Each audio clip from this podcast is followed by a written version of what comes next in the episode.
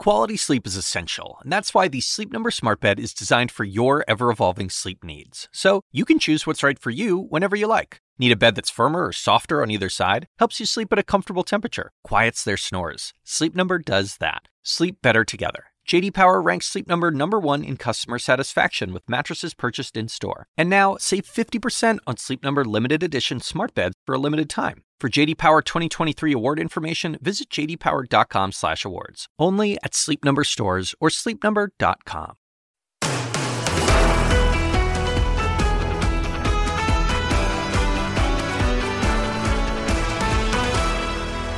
No man who would behave that way at that moment in time can ever serve in any position of authority in our nation again. Well, there you go. All roads lead to Donald Trump, but will the former president be charged with a crime? That is the question. Good morning, everyone. See Kaitlin here, but you don't see Poppy Harlow. She's off. She's off. Lucky her, right? Lucky her. Kaitlin and I had a late flight back to New York City. We're here. We're in D.C. yesterday because of the January 6th panel delivering blistering speeches during its final public meeting. We're going to break down the key takeaways and what happens next for the former president. Also, the border is in limbo this morning after Chief Justice John Roberts temporarily froze a Trump era border restriction in place just hours before it was set to expire. Now we're waiting for the next move from the White House. The soldiers told us we need to follow in their footsteps exactly, and we need to be very careful where we step. This whole island is littered with landmines. So you recognize him. That is CNN's Will Ripley. Will is the first journalist to visit the infamous Snake Island where Ukrainians told Russians, go F yourself. What our cameras capture, we're going to show you that. We're live in Odessa with this exclusive for you. But we're going to begin with January 6th, the committee dropping the mic on its last public hearing and putting the ball in the DOJ's court.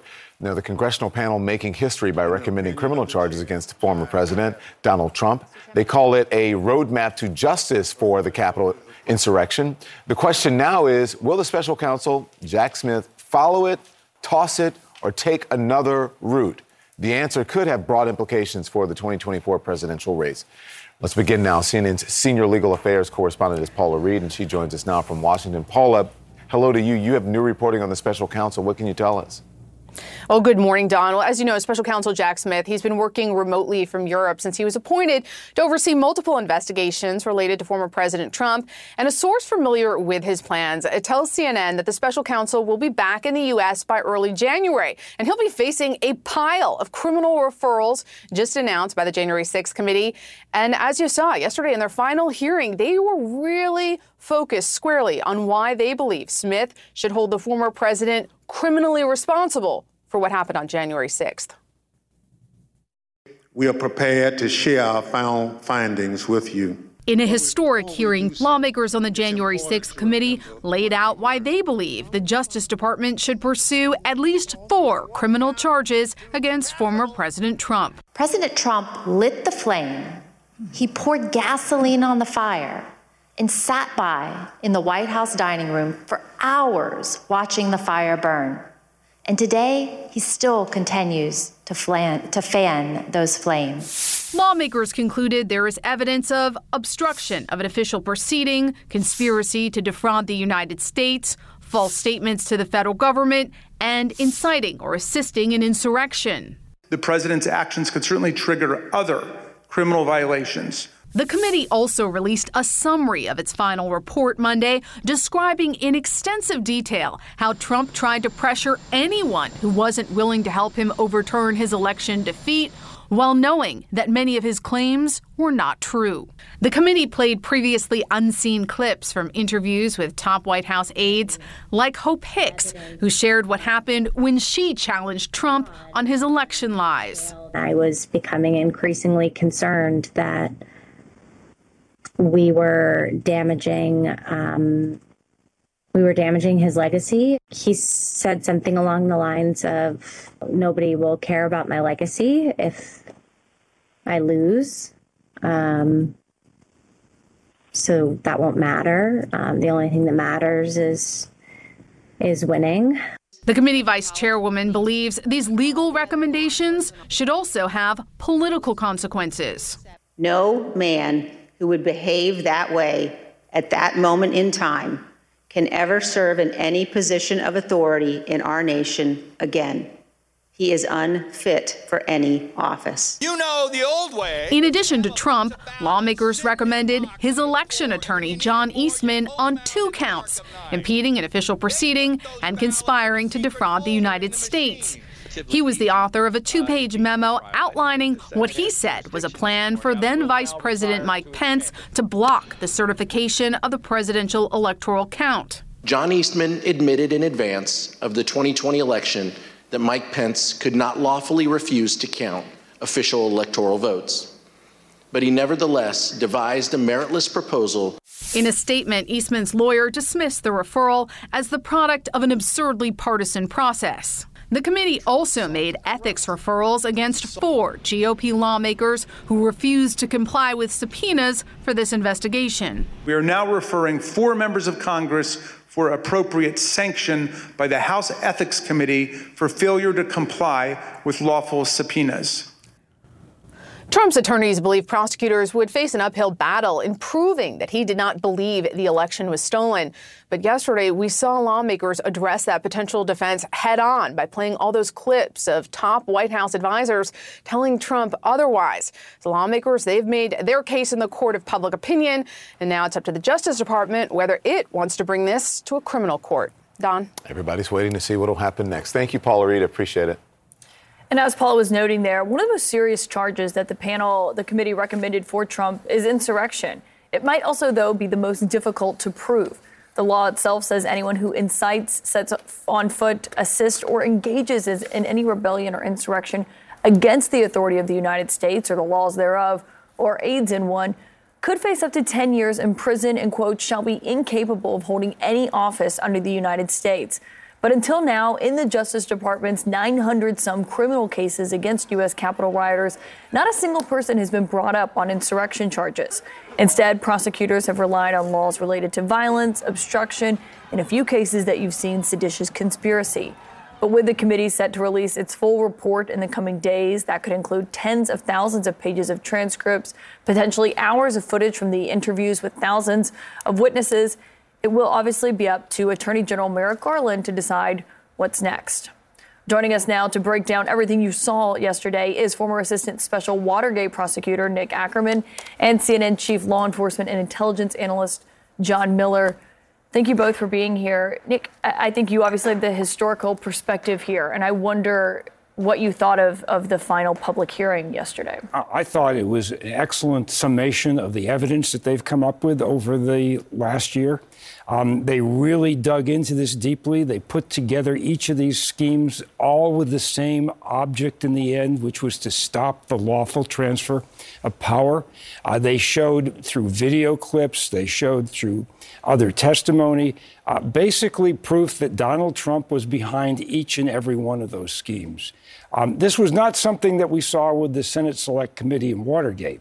I mean, that was really an investigation that started right from the get go. They didn't really know what was there until they got testimony from witnesses. It was an investigation that unfolded in front of the public. But here, uh, you had a committee that was unified in terms of what it was doing. There were not any obstructionists on this committee. They put it together very succinctly. They put it together in an organized way. And I think the public really knows what the proof is and what they have found over the course of time. What about the Justice Department? Well, I think the Justice Department, we don't really know because all of that is under the umbrella of grand jury secrecy. I think it's pretty clear, though, that the Justice Department has a lot of this evidence. I mean, they had it before, uh, and even the committee in its summary report acknowledges as much that a lot of this the Justice Department has learned either from them or through other sources. And don't forget, the committee didn't uncover everything. I mean, there's some big gaping holes that they did not answer. One, you know, what was the connection between the Proud Boys and the Oath Keepers and the White House? I mean, we have some interesting tidbits that came up about Roger Stone, who was president at the time, Donald Trump's chief political um, ally. Uh, we have some interesting stuff about uh, General Flynn, the former um, advisor to Donald Trump, uh, who was present uh, with the Oath Keepers and the Proud Boys, but we don't know what that connection is. The committee didn't dig into that. They didn't dig into what was going on at the War Room at the Willard Hotel. Uh, in terms of what were all those miscreants and no goodniks doing. So there. then, what are they waiting? for? That's so then that just won't be part of officially of, of if, if he is charged? None of that that you're oh, saying? of course it could be. Absolutely, Okay. because we don't know what the department knows. We also, they've got uh, Pat Cipollone's testimony now. I mean, the committee was going up against the wall of executive privilege, but they've broken that wall, and so that's going to be very significant testimony. So you're saying that the American people, and we should not just rely on the information from yesterday on the recommendation. There are other things that the president, that the DOJ will look at, other than what the committee may have. Absolutely. Okay. Well, John, let's look at this. Obstruction of an official proceeding, defrauding the U.S., um, uni- the United States, making false statements, assisting or aiding in insurrection. Now, I am told, I'm not a legal expert here, that the one that is probably the most chargeable, if that's a thing, is obstructing an official proceeding, and then the defrauding of the United States because of the fake elector scheme. Is that correct? So the crux of the case is that they were trying to make the counting of the vote and the certification in Congress not happen. That is purely obstructing, you know, in its purest sense, right. an official proceeding. So that's a solid charge. But uh, as Nick points out, you know, they're looking for, in this case, to compare it to, I don't know, an organized crime case. Who's that Sammy Gravano, who is the person who is high enough in the food chain uh, within the White House who can connect what the planning in the White House was, what the contacts with people outside were, and what led to the storming of the Capitol. What's really interesting, and which got very little attention in this discussion, because we're all focused on who's going to lock up the president, is that going to happen, what kind of historic moment are we in the middle of, is the, the issue of the intelligence failure. The committee's report says they had the intel from the FBI, from DHS, from Secret Service, from Jack Donohue's intel team at the Capitol Police, and they all got most of it right. What was interesting is who's in the feedback loop of that intel? It was not just going to law enforcement, but it was also going to the White House. The missing link was none of that intel did or could have predicted that the sitting president of the United States was going to go out on the ellipse that day and tell them, you know, you've got to fight like hell to save the, the country, followed by other speakers saying things like trial by combat. Um, it's just very interesting that the White House wasn't feeding that intel back because, of course, they knew what the president was going to do. If you're looking at this, and let's say you're in New York City, your expertise here, and a very similar thing happened at City Hall, what do you think the outcome would be? Do you think the, the people who were saying fight like hell um, and, you know, all of the, the things that you just mentioned, do you think there would be charges? Do you think that, how do you think that New York City would handle it on, on a local level? Well, that's it requires the same connective tissue. That's would- why I'm asking. It, it would it would still have to go into a grand jury. Somebody would have to say this was the plan and this was who was behind it and that it was a legitimate conspiracy. The reason I'm asking is because everyone says, well, you know, but not everyone. Um, the president's supporters say it is unheard of. It would be unheard of to charge a sitting president, and they are just targeting the current, or at least the ex president, Donald Trump, because he is who he is. It certainly would be historic. But remember, we have history here, which is Donald Trump has been investigated three times, once before by a special counsel, my old boss at the FBI, Bob Mueller. The difference, one stark difference in these cases, uh, was that the guidance from the Department of Justice at the time was that it is not legal to charge a sitting president of the United States with a. not anymore. With, with, he's not a sitting president. So the game is a little different on his side. But I'm interested in what you said about the security failures because when I was reading the executive summary yesterday, it talked about Tony Ornato, who is obviously uh, at the center of what we heard from Cassidy Hutchinson when she testified. And it talked about how he came in and he said he couldn't recall things like what she said about the Secret Services incident. He talked about getting the intelligence that, of course, we, we now know that there were warnings about it, but not being sure what happened once it was passed on to Mark sure, Meadows. Not sure after he heard it whether or not he told anybody. Yeah. And you know, Tony Ornato is not just your deputy chief of staff. He's a former special agent of the Secret Service, the former head of the presidential detail. So that's not the kind of training you get to not remember things. Final word here. What do you think happens? That's what everyone wants to know. What do oh, you think I, is I think charge? uh, Donald Trump is going to be indicted. He's going to be indicted in Georgia, and I think he's going to be indicted by the feds. I think they've got the evidence. We don't know exactly what a lot of these cooperating witnesses are saying. Uh, and I think that um, you've got someone like Mark Meadows, who's probably the weak link. And if you're looking for the one witness, the most likely to turn, I would vote him the most likely to turn mm-hmm. uh, as the guy who might put it all together. All right. Thank you both. Thank you. Thank you. Ahead, the January 6th committee member, Congressman Adam Schiff, who you saw yesterday, is going to join us to talk about the historic session yesterday and what he thinks will happen next. Well, this morning, the controversial Trump era immigration policy Title 42 is still in place for now. That's because the Supreme Court Chief Justice John Roberts granted an uh, a last minute, I should say, request by a group of Republican led states to extend the, the pandemic border restrictions. Now he is giving the Biden administration until today to respond. CNN's Ariane de Vogue joins me now. Ariane, good morning to you. This was quite a surprise coming uh, yesterday evening. What is behind Justice Roberts' ruling? Right? Supreme Court is under the spotlight again. Remember that this district court in November struck down this policy and gave a deadline until tomorrow. Uh, the Biden administration was okay with that, but it infuriated these Republican led states. They raced in. They said, we want to become a part of this lawsuit, and um, we want this program to remain in place pending appeal. So here's what Roberts did he basically put a temporary pause on that deadline, but it's really not a ruling on the merits. He basically just wanted to preserve the status quo to give the justices a little bit of breathing room, a little bit of time to digest all of this before they issue this important order. And so the court asked the administration to respond by 5 p.m. today.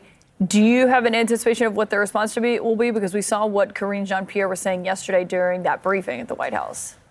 Right. Well, the thing is, is that's a really quick deadline. The Supreme Court knows it's got to move quickly, but the Biden administration is likely to come in and say, "Look, you cannot allow these states that were never a part of this lawsuit in the first place to come in at the uh, at the last minute and ask to put everything on hold. They'll really appeal to the procedural aspect of that. Because look, some of the justices they may think, okay, this policy is all right, but they may really wonder if they should allow uh, the states to come in at the last minute. That's what to look for, and we'll see it uh, in briefs. Uh, they're due today at five. All right, Ariane de Vogue, we'll be watching closely. Thank you so much. Thanks. All right, CNN's Rosa Flores is live at the southern border in Brownsville, Texas. Rosa, what are you hearing from officials there who have been, you know, basically were bracing for this to lift? Now they've got this temporary freeze. What are they saying? You know, officials here on the U.S. southern border uh, are breathing a sigh of relief because they were, of course, very concerned about a potential spike and a very quick spike in migration. But I also talked to migrants on the other side of the border, Kaitlin, and we have drone video of the camps that have uh, gone up just yards from where I am on the other side of the border. And I talked to three migrants who are there, and they say that they were joyous, that they were happy, that the reaction from these camps was one of joy. Now, that sounds counterintuitive, of course, because Title 42 allows Border Patrol agents to swiftly return migrants to Mexico. But they say that the U.S. government has issued so many exceptions to Title 42. That's a humanitarian type parole that allows migrants to go to ports of entry, a handful of them, like the ones that you see behind me, and actually get processed. And so they'd rather wait in line, wait in these camps to get one of those exceptions to Title 42. And Kaitlin and Don, I've covered this before. I can tell you the U.S. government has issued thousands of those exceptions to Title 42, and you can't have exceptions to Title 42 without Title 42. Mm, interesting. You have been reporting, Rosa, that the changing demographics at down at the border still complicate the Title 42 issue. What do you mean by that? You know, Don, you're absolutely right because earlier this year, if you just look at the data, the number of migrants, the surge was being driven by migrants from Central America, from Mexico. And so Title 42 was a very effective tool for the U.S. government because they were able to apply it and swiftly return those migrants back to Mexico. Well, late in the summer, if you look at the data, the numbers show you this.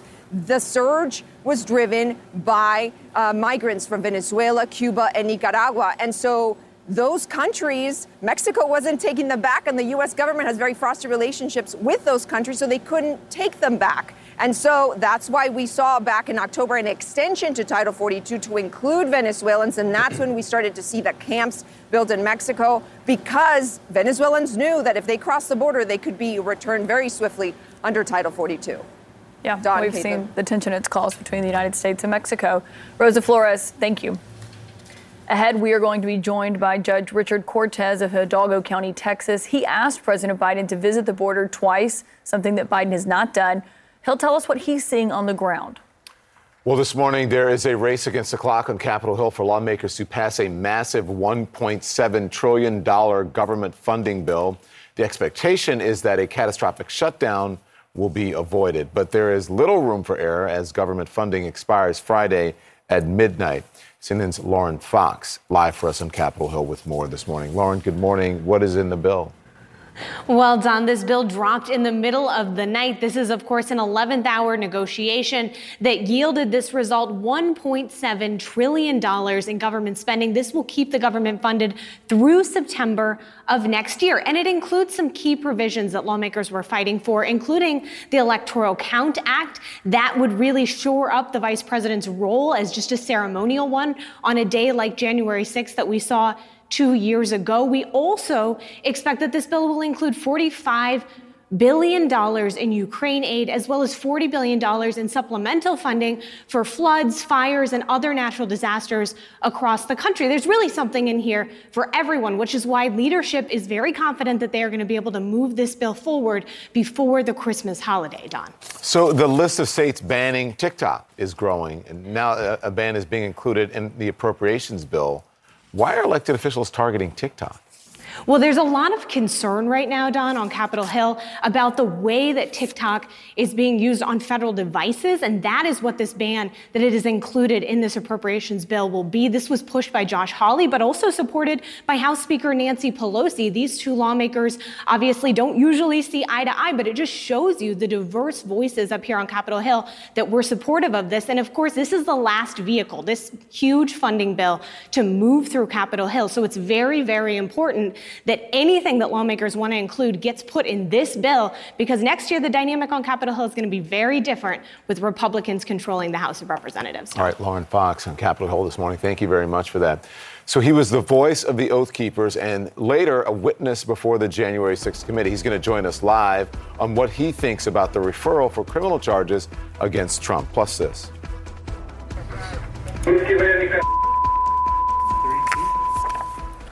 It was one of the most iconic moments from Russia's invasion.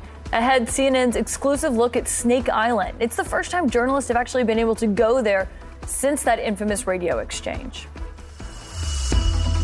More CNN this morning to come after the break.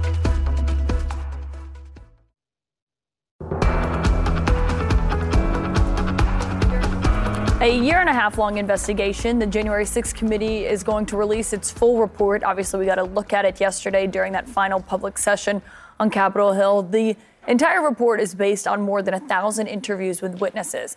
One person that they spoke to is a former spokesperson for the right wing militia group, the Oath Keepers. Jason Van Tatenhove testified before the committee back in July. This is what he said. I think we need to quit mincing words and just talk about truths. And what it was going to be was an armed revolution. I mean, people died that day. Law enforcement officers died this day. There was a gallows set up in front of the Capitol. This could have been the spark that started a new civil war, and no one would have won there. That would have been good for no one. And Jason joins us now. Jason, thanks so much for being here this morning. You had said that you wanted accountability here. Do you think you got it yesterday? I think we're certainly a, uh, a step forward in that. Um, it still remains to be seen what the DOJ will do with uh, the referrals. But I think more than anything, we had a victory for for America, uh, even just within the public perception realm. You know, with all the evidence laid out in in such an easy to digest way, I, I think it's becoming harder and harder to keep perpetrating these lies. Do you think if the Justice Department doesn't heed what the committee has referred to them and doesn't actually charge Trump, does that still look like accountability to you? Um, I mean, again, I think we're we're dealing in the realm of public perception because that public perception goes on to inform voting and it also goes on to inform policy. Um, so I, I think it's a win either way. You were a spokesman for the Oath Keepers, and we were just speaking with Nick Ackerman about this, talking about how he doesn't feel like there was a, a sufficient connection drawn between the extremist groups and what happened that day, and circling it back to former President Trump himself. Do you think that that could have been a connection that was made in a stronger way to sig- signify what that actually looked like? I don't know if they had the evidence to reconnect that in a sound way. Now, I personally believe that the Trump administration had been reaching out to right wing militias, um, even back during his campaign days. Um, but I, I, don't know if it was done necessarily in a direct way. So I don't know how much evidence they would have been able to uncover that that drew a clear line from A to B on that. What does it signify? You talked about the, what it signifies for, for public perception of Trump himself. What does the summary of this report, the volumes of evidence we're expected to get when they release the full report, what does that mean for groups like the Oath Keepers? What kind of signal does it send to them, you think? I think it sends a signal that there will be accountability because largely before this this happening, there was no accountability. You know, from Bundy Ranch on, the leadership of these organizations had never been held to real legal account. They'd always gotten off fairly scot free. And it was, you know, the lower level palms, I would say, that, that really paid any price, if any, that and the victims of, of their actions. So, you know, having leadership actually have to pay a debt to society based on their actions and, and their leadership, I think is is definitely a win. And I think it will have a, a quieting effect to a certain degree. I think it's, it'll splinter things. Um, it, it remains to be seen kind of what will rise up in that power vacuum after people like Stewart Rhodes have uh, been put into prison. Um, but we'll just have to see how that goes. Jason Van Tatenhove, thank you for joining us this morning. Thank you. Coming up. Get off before the waves get too big and before the Russians know we're here. You're going to want to see this. CNN is getting the first visit to that infamous, that famous Black Sea island, Snake Island, where defiant Ukrainian defenders stood up to the Russians. We'll tell you what Will Ripley saw. That's ahead. Plus, Republican Congressman elect George Santos under fire following a report, it's very interesting, questioning whether he lied to voters about his background and other things, the gap in his gaps in his resumes. We're going to talk about that next.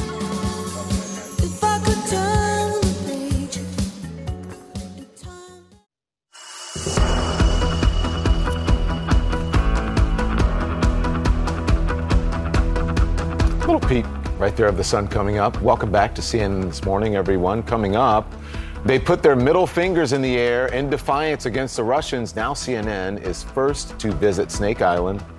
What it looks like now. Plus, House Democrats planning to vote on whether to publicly release years of Trump's tax returns, should we expect? And China's COVID surge could cost nearly 1 million deaths. That is according to a new study. What else does the data tell us? We're live in Beijing straight ahead. But we start with that remarkable story that Don mentioned there. You know Snake Island, where Ukrainian soldiers did not hold back when at the beginning of Russia's invasion, a Russian warship threatened to bomb them in the early days of the invasion.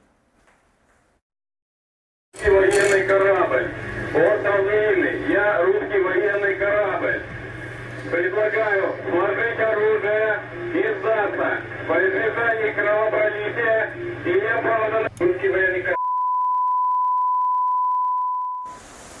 That moment became a symbol of defiance. Ukrainians celebrating the resistance by creating a stamp, even that showed a soldier flipping off the Russian forces. And now, in a CNN exclusive, we had the chance to actually visit the island for the first time since that infamous exchange. CNN's Will Ripley is live in Odessa. Will, tell us what it was like to go there because this has become such a, a mainstay of the key moments of this invasion so far. Yes, Kaitlin, Snake Island really has almost achieved legendary status here in Ukraine. And CNN has been working for months with our excellent team on the ground here to try to make this trip happen, to show people what it's like on this remote piece of rock in the middle of the Black Sea that is strategically crucial for Ukraine because it allows them to bring cargo in and export cargo out. If they don't control Snake Island, Russia could barricade the whole place, especially this port city of Odessa. But the Ukrainians are there, they're holding down the fort, and they told us their remarkable story. As the saying goes, whoever controls Snake Island controls the Black Sea. The safest way to get there? The Ukrainian military's inflatable speedboat, with seating for six. It's small enough to stay out of sight. We are really getting tossed around out here, but we need to take a small boat because we need to stay out of the sights of Russian reconnaissance aircraft. Safer than a helicopter, but no protection from the Black Sea's big waves, bitter cold, and whipping winds, not to mention the mines. By the end of our stomach turning journey, Snake Island's craggy cliffs are a welcome sight. Up close, a pier in pieces previews the destruction we're about to see. We enter Snake Island by climbing up a pile of half sunken, slippery sea blocks. We're the first journalists allowed here since Ukraine recaptured Snake Island five months ago. Russia blanketed the island with booby traps before bailing out. The soldiers told us we need to follow in their footsteps exactly, and we need to be very careful where we step. This whole island is littered with landmines, unexploded ordnance, basically a powder keg. A powder keg with plenty of cats wandering through the wreckage of 10 brutal months of war. Not a snake in sight. On February 24th, the first day of Russia's full scale invasion, Russia's Black Sea flagship, the Moskva, aimed its arsenal at Snake Island, demanding dozens of Ukrainian defenders surrender or die.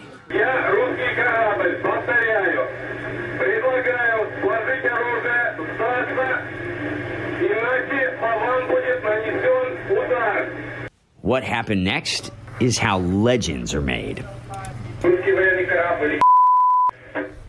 Five words, seen at the time as a final act of defiance. Everyone on Snake Island presumed dead. Russian bombs raining down, the island's radio went silent.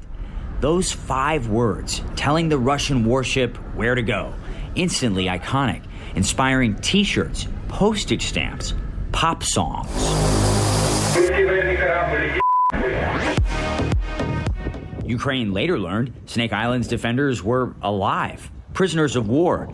Some released in a POW swap earlier this year, others remain in Russian captivity. Is it intimidating to look out and see a giant Russian warship and know that you guys are a small group here? If anybody tells you it's not intimidating, he's a liar, says Fortuna, a volunteer soldier. It was chaos. The garrison here was small. Russia captured the island quickly. Taking the island back took a long time. On Snake Island, we find a graveyard of Russian weapons, the result of relentless Ukrainian attacks for several months earlier this year. This is one of Russia's most expensive anti aircraft weapon systems. As you can see, not much use anymore. In April, Ukraine says its missiles sank the Moskva. Where did it go? The bottom of the Black Sea. A humiliated Kremlin says their flagship caught fire, sinking in stormy weather. In May, a Ukrainian drone strike on Snake Island turned this helicopter into a fireball. This is what's left of that Russian helicopter, pulverized, along with its crew of about eight people. A twisted relic of Russia's ill fated plan to transform this remote Black Sea outpost into a permanent aircraft carrier. What's it like to live out here? We need to be on guard 24 7, Fortuna says, so we never get bored. We notice his Russian accent. Turns out Fortuna was born in Russia. He moved to Ukraine and got married before the war. Now part of a Russian volunteer corps protecting Snake Island for Ukraine. How do you feel about Russia now? For us, they're enemies no matter what. Most of the Russian volunteer corps lived in Ukraine before the invasion, he says. We were living life, had families, good jobs. And here comes Russia attacking us. If some other country attacked us, we would fight too. Life on Snake Island means almost total isolation. Soldiers tell me the simple act of switching on a cell phone brings Russian rockets within 40 minutes. They say Russia attacked the island just last month. We are now out of time. We've been on the island just about an hour, and it's important that we get off before the waves get too big and before the Russians know we're here. The Ukrainians say Russia blew up Snake Island's historic lighthouse and museum on the site of an ancient Greek temple. Evil spirits are rumored to roam these 46 acres of rock and sand, bearing witness to centuries of bloodshed. Ukraine is not the first nation to control Snake Island, but vows it will be the last. Those defenders of Snake Island were presumed dead. People mourned them, and then they found out they were alive, and now they've been awarded as national heroes. How did they do it? How did they muster up that bravery in the face of, the, of that Russian warship? It was teamwork. It was being there together in the brutal cold, something that, you know, my photojournalist Peter Runnin, our local producer Kostya Hawk, and our producer Pierre Bairin, we all certainly got a little taste of that. I've never been more cold in my life. I think I can speak for the other guys. They feel the same way. And yet it makes you feel alive. It makes you stronger. And it was that strength that got those Ukrainians through such a horrific ordeal, Kaitlin. Yeah, this small island, but but so important to this overall. Will Ripley, thank you. You're fighting for every bit of territory that they can hold on to, and they're doing Yeah. a good job at it. Yeah. All right, Harvey Weinstein, switching topics, has been convicted of rape again.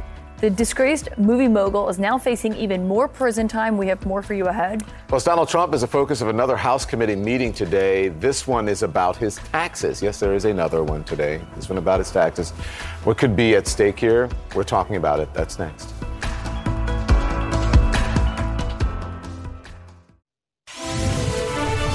All right, breaking news just in. A Northern California, California county is on high alert this morning after a 6.4 magnitude earthquake shook Humboldt County near the city of Ferndale. More than 55,000 people have lost power this morning. This video is from a resident showing the damage inside her house after the tremors.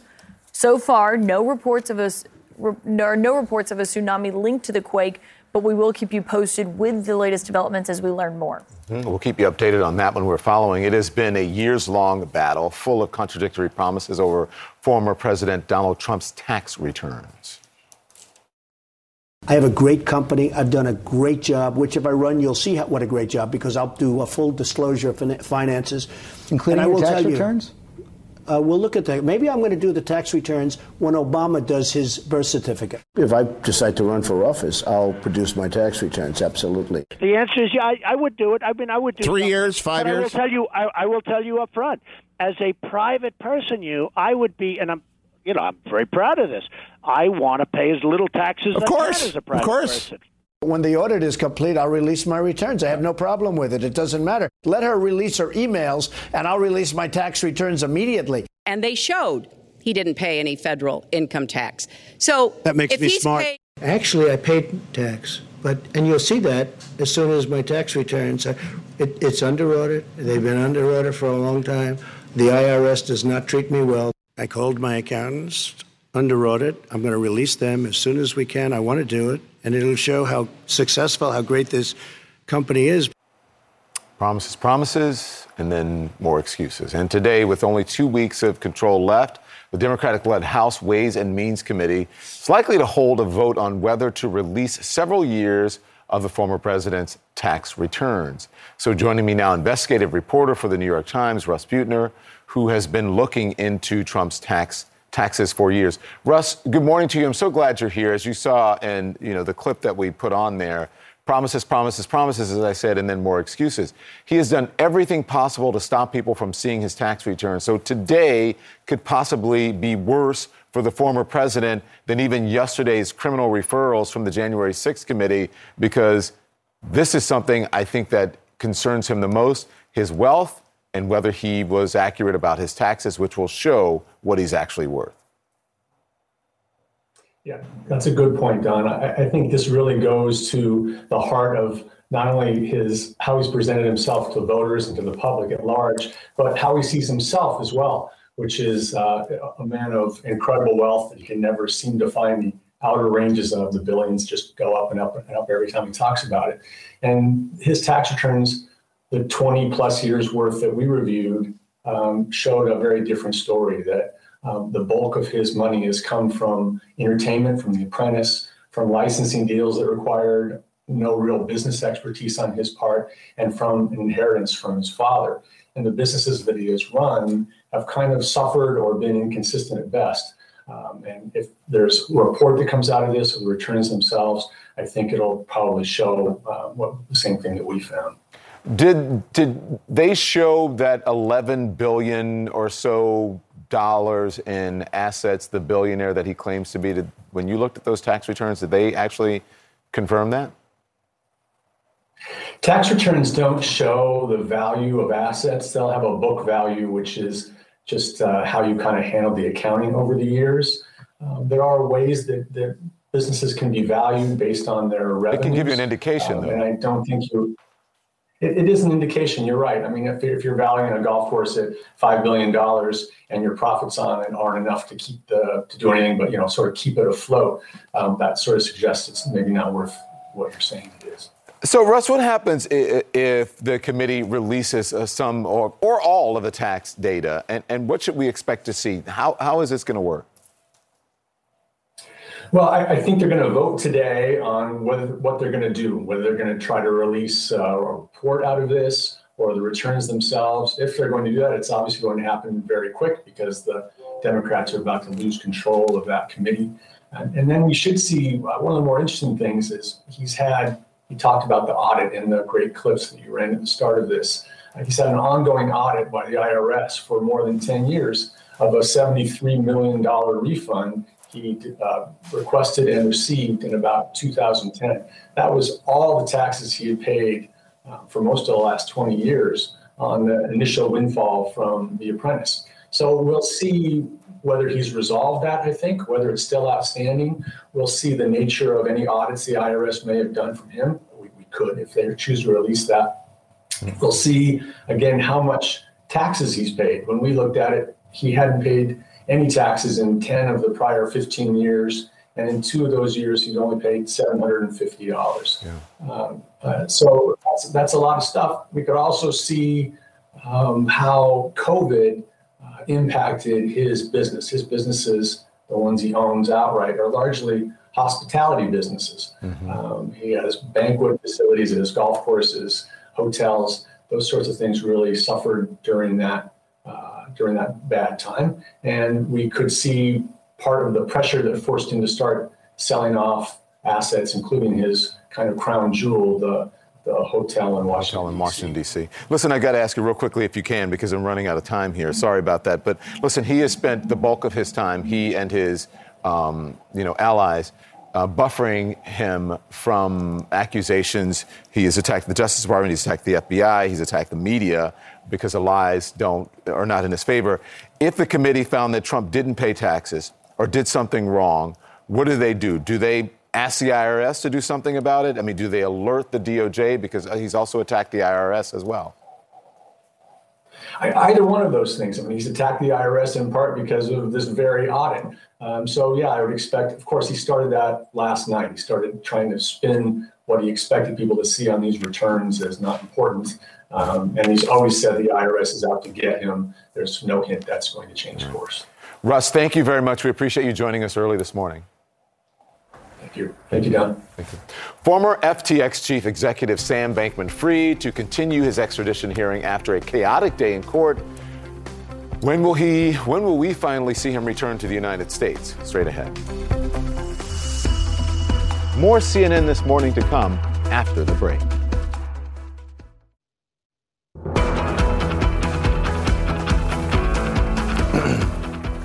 All right, this morning, a new study says that China's sudden exit from its zero COVID policy could lead to potentially nearly a million deaths after three years of incredibly strict lockdowns, mass te- testing. Experts are warning that the country is extremely unprepared for an unprecedented wave of infections. CNN's Selena Wang is live in Beijing with more. Selena, what are officials saying now there about whether or not they feel that they're prepared for this?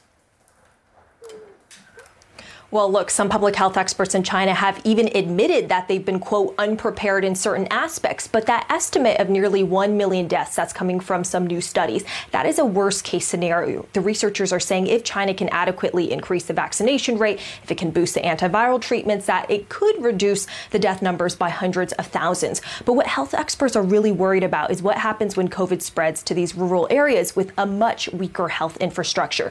We're already seeing the hospital system under huge strain in major cities.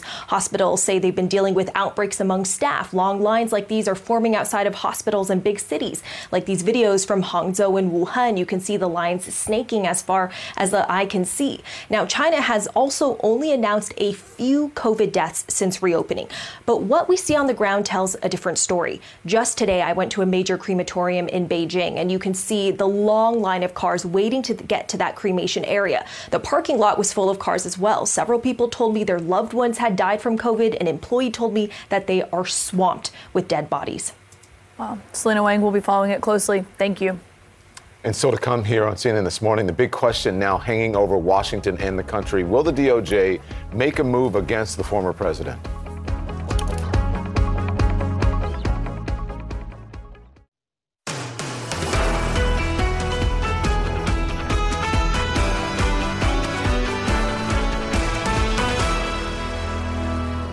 Oh, here we are.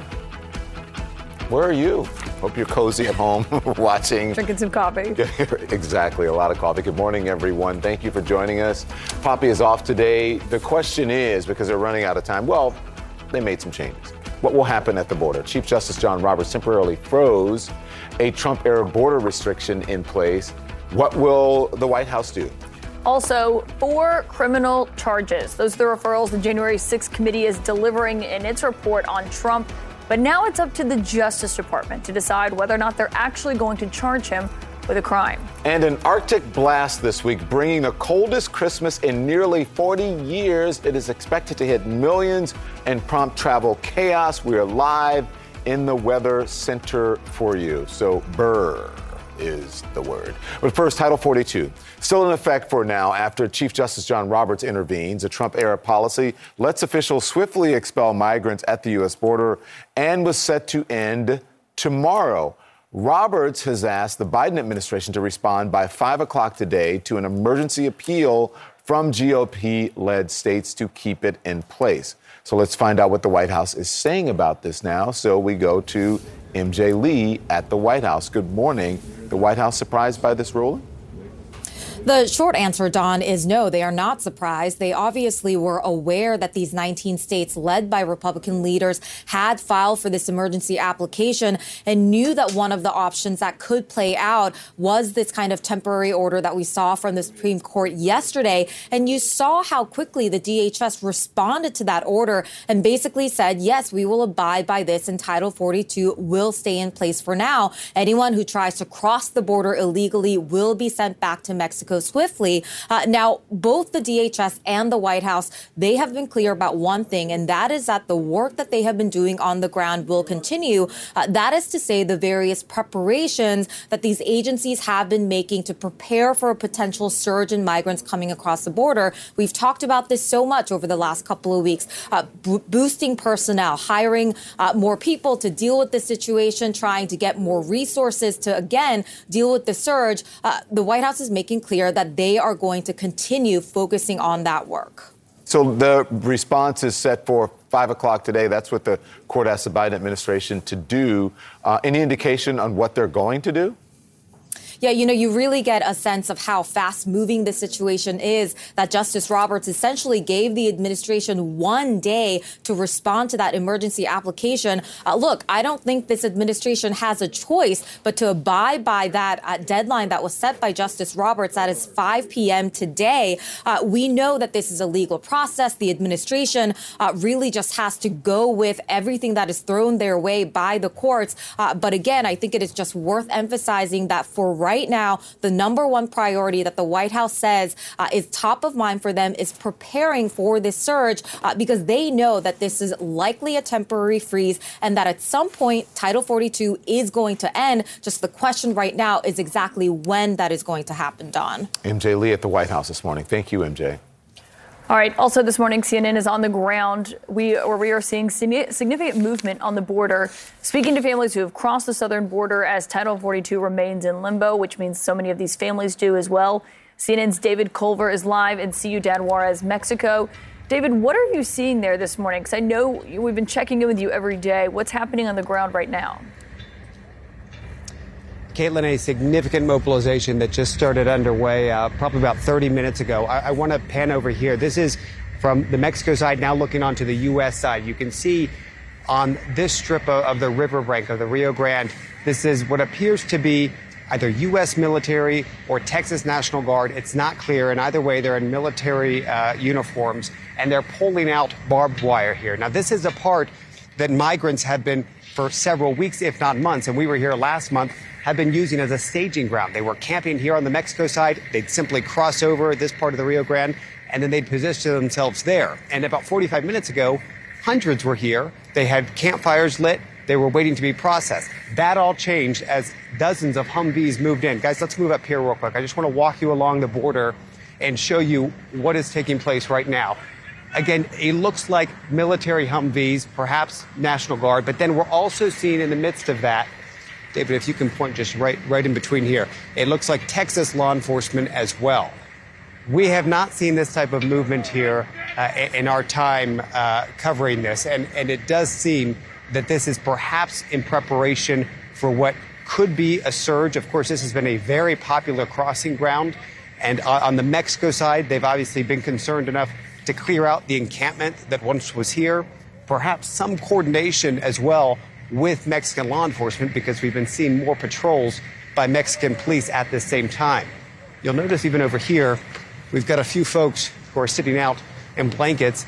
These are migrants who are on the other side were also in the line to be processed. They, for some reason, decided not to continue through, and they came back over to the Mexican side to basically just take in what's happening right now. But this was the space, Kaitlin, that people were using to walk over and to then start the processing to be uh, considered for asylum. And many of them would go through, and under Title 42, which is, as we know, still in place, they would be immediately expelled, some of them. Some of them were actually able to get through. But right now, I mean, this indicates that there's a lot of concern at this crossing in particular because it was so popular that now you have what is this significant mobilization that appears to be trying to stem what could be a massive surge. And, and David, I know that we have been watching this spot. You've been reporting on this so closely.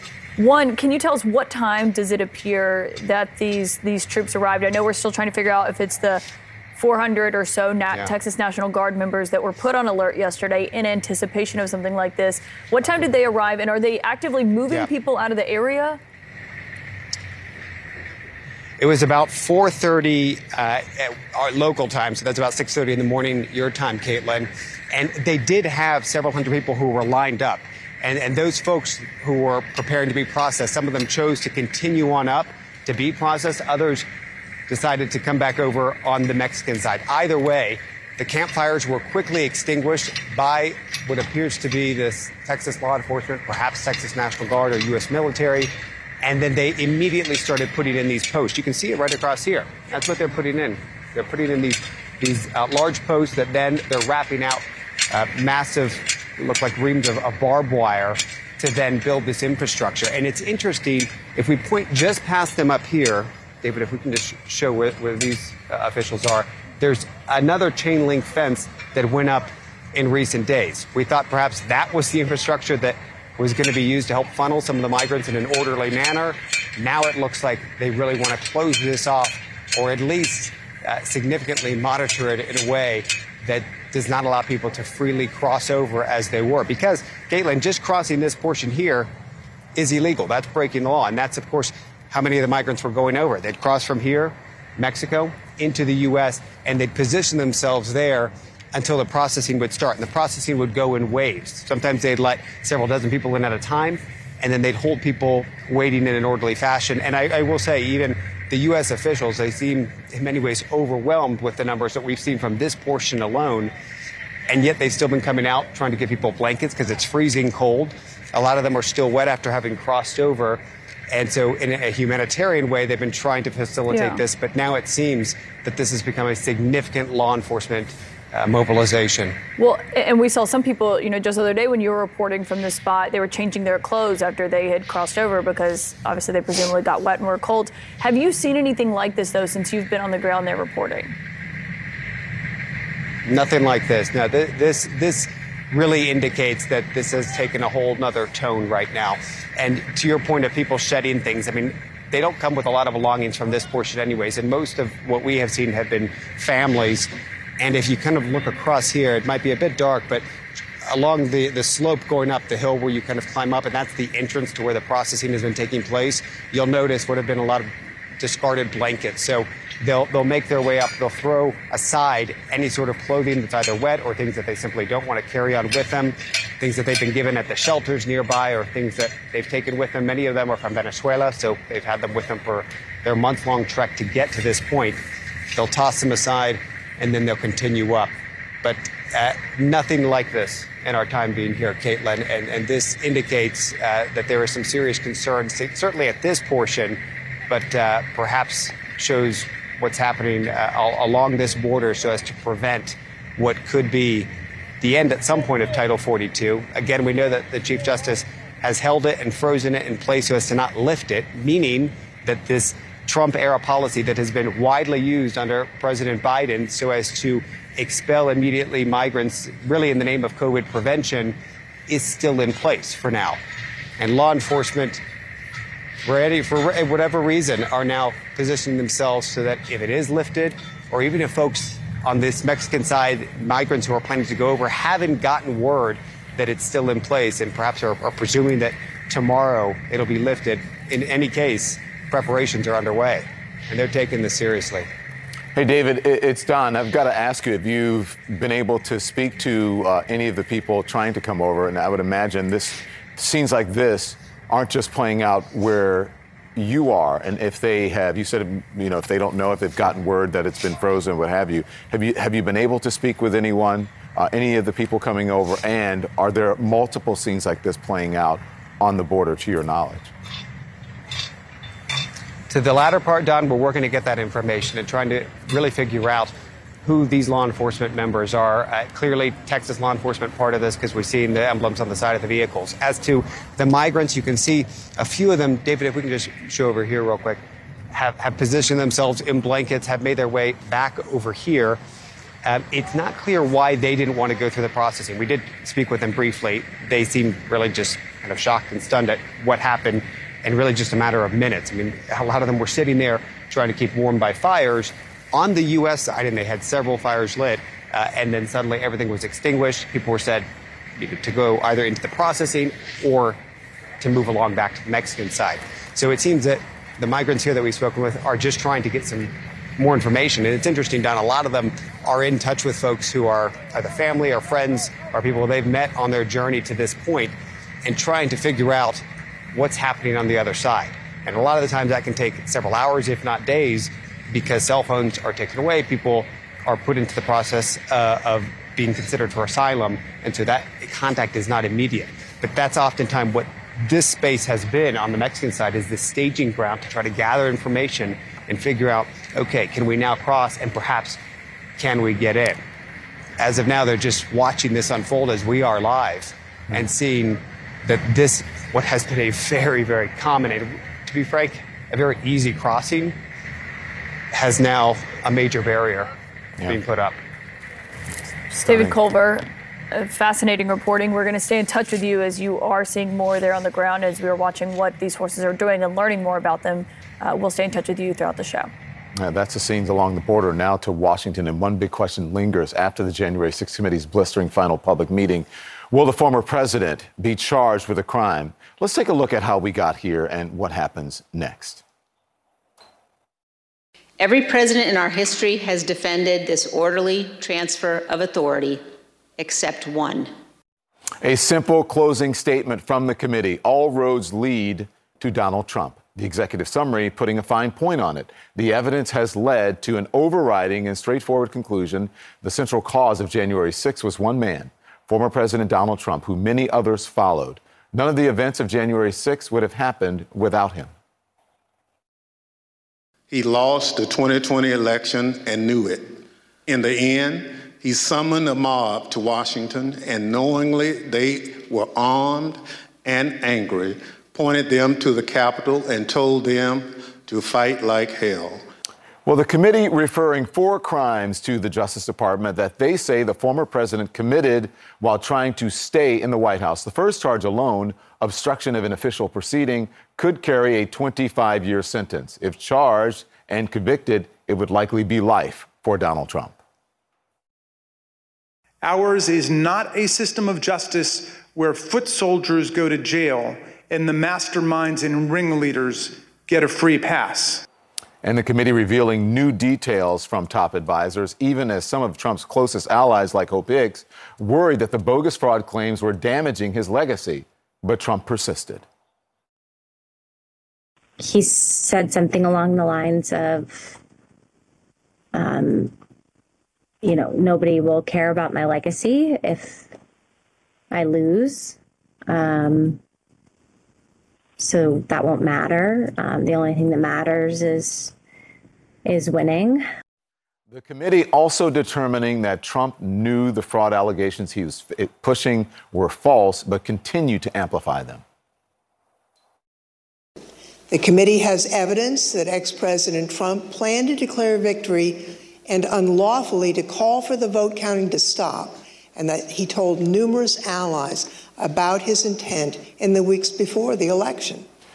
The committee also highlighting Trump's $250 million fundraising haul between the election and January 6th, raised primarily off claims of election fraud that did not exist, questioning whether any of the money was used to pay lawyers who may have tried to obstruct the congressional investigation, citing evidence from one unnamed witness who was urged to stay loyal to Trump.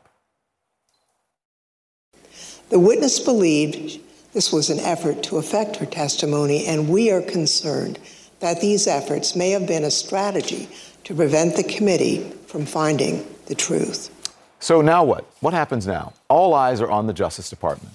With the federal investigation now being led by special counsel Jack Smith, it appears DOJ investigators are already looking at much of the conduct that the committee has highlighted. But whether the department brings charges will depend on whether the facts and the evidence support a prosecution. Attorney General Merrick Garland has said that. Garland will make the ultimate call on charging decisions. For the committee, the end is near. The current Congress ends on January 3rd, and that's when the committee will cease to exist. But its full report comes out tomorrow, and additional transcripts and documents will be released before the end of the year. And that report will be one for the history books, certain to be studied for generations. So, for more perspective on what happened yesterday, let's bring in Maggie Haberman, CNN's political analyst and senior political correspondent at the New York Times.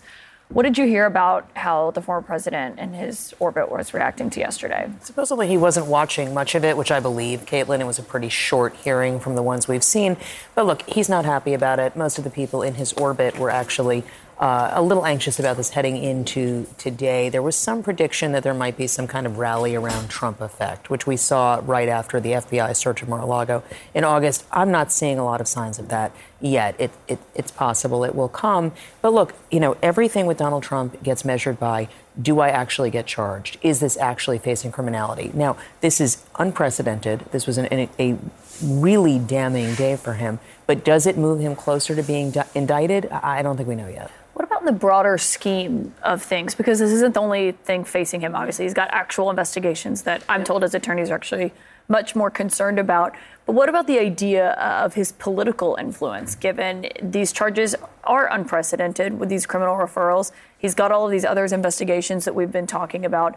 What does that mean for him and his third run? Look, his third run has been, we're five weeks in now. It's been pretty lackluster so far. He, at minimum, seems distracted or not that interested. We'll see what it looks like when we head into a new year. There's certainly clear signs that his influence in the party is waning. Now, we don't know what that will mean going into next year. Do other candidates challenge him? Does Ron DeSantis, who is, you know, the hoped for candidate for a lot of donors, does he even run? Or do people ultimately decide to sit it out?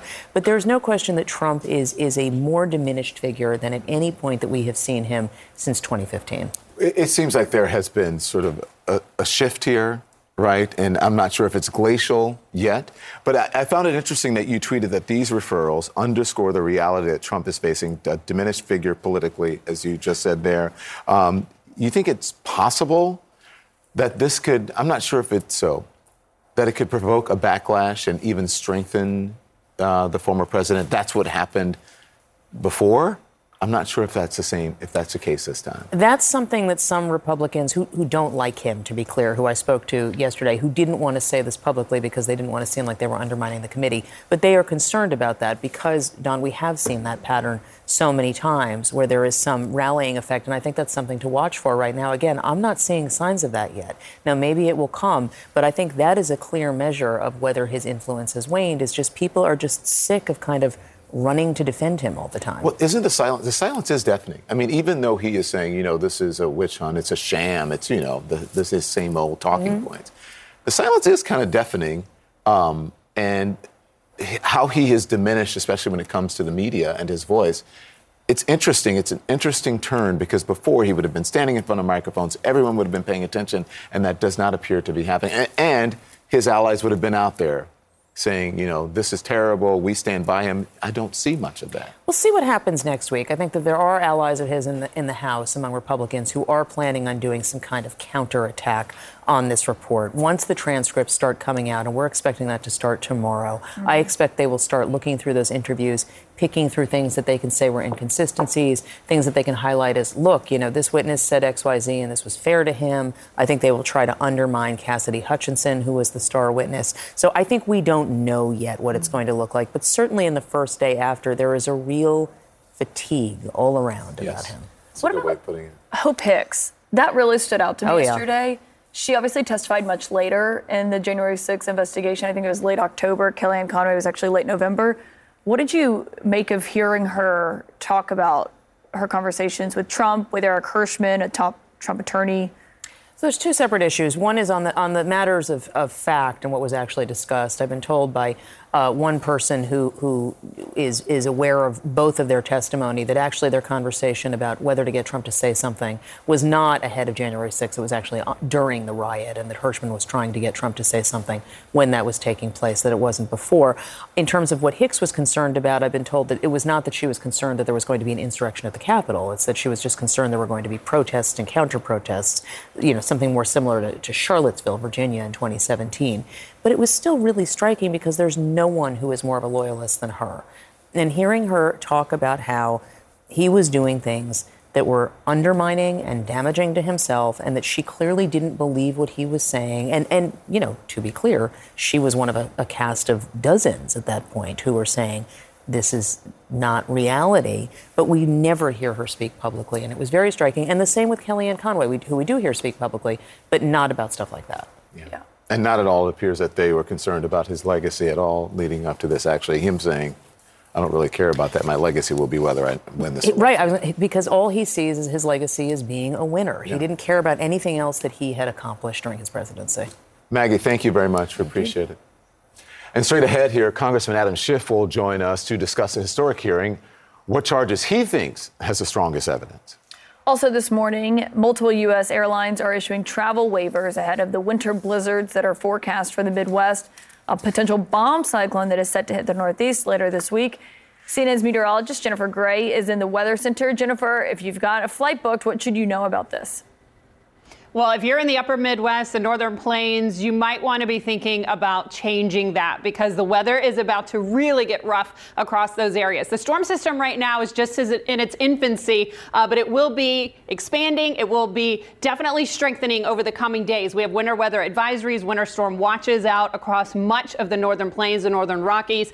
Here we go. As we get into Thursday morning, we're going to start seeing blizzard conditions across portions of Minnesota. Chicago could experience experience blizzard conditions. This is Friday morning, so Thursday night into Friday is really the rough timestamp for Chicago. We could see up to a foot of snow across portions of the Midwest, even the northern plains picking up quite a bit of snow. And this snow dives very far to the south, touching even portions of Arkansas. And those wind chills, Kaitlin, will be anywhere from 40 to 50 degrees below zero across portions of the plains in the Midwest. Oh my God. Get your jackets, Jennifer Gray. Thank yes. you. Thanks, Jennifer. All right, the unprecedented move and the new revelations from the January 6th committee in its final public session. Former President Trump's former defense secretary Mark Esper is going to join us with his thoughts. Okay, so this story is fascinating. Oh, yeah. I mean, I and I'm obsessed with it. A New York Republican who was just elected to Congress might have some explaining to do about his resume. Wait till you hear the details. I would say definitely. More CNN this morning to come after the break.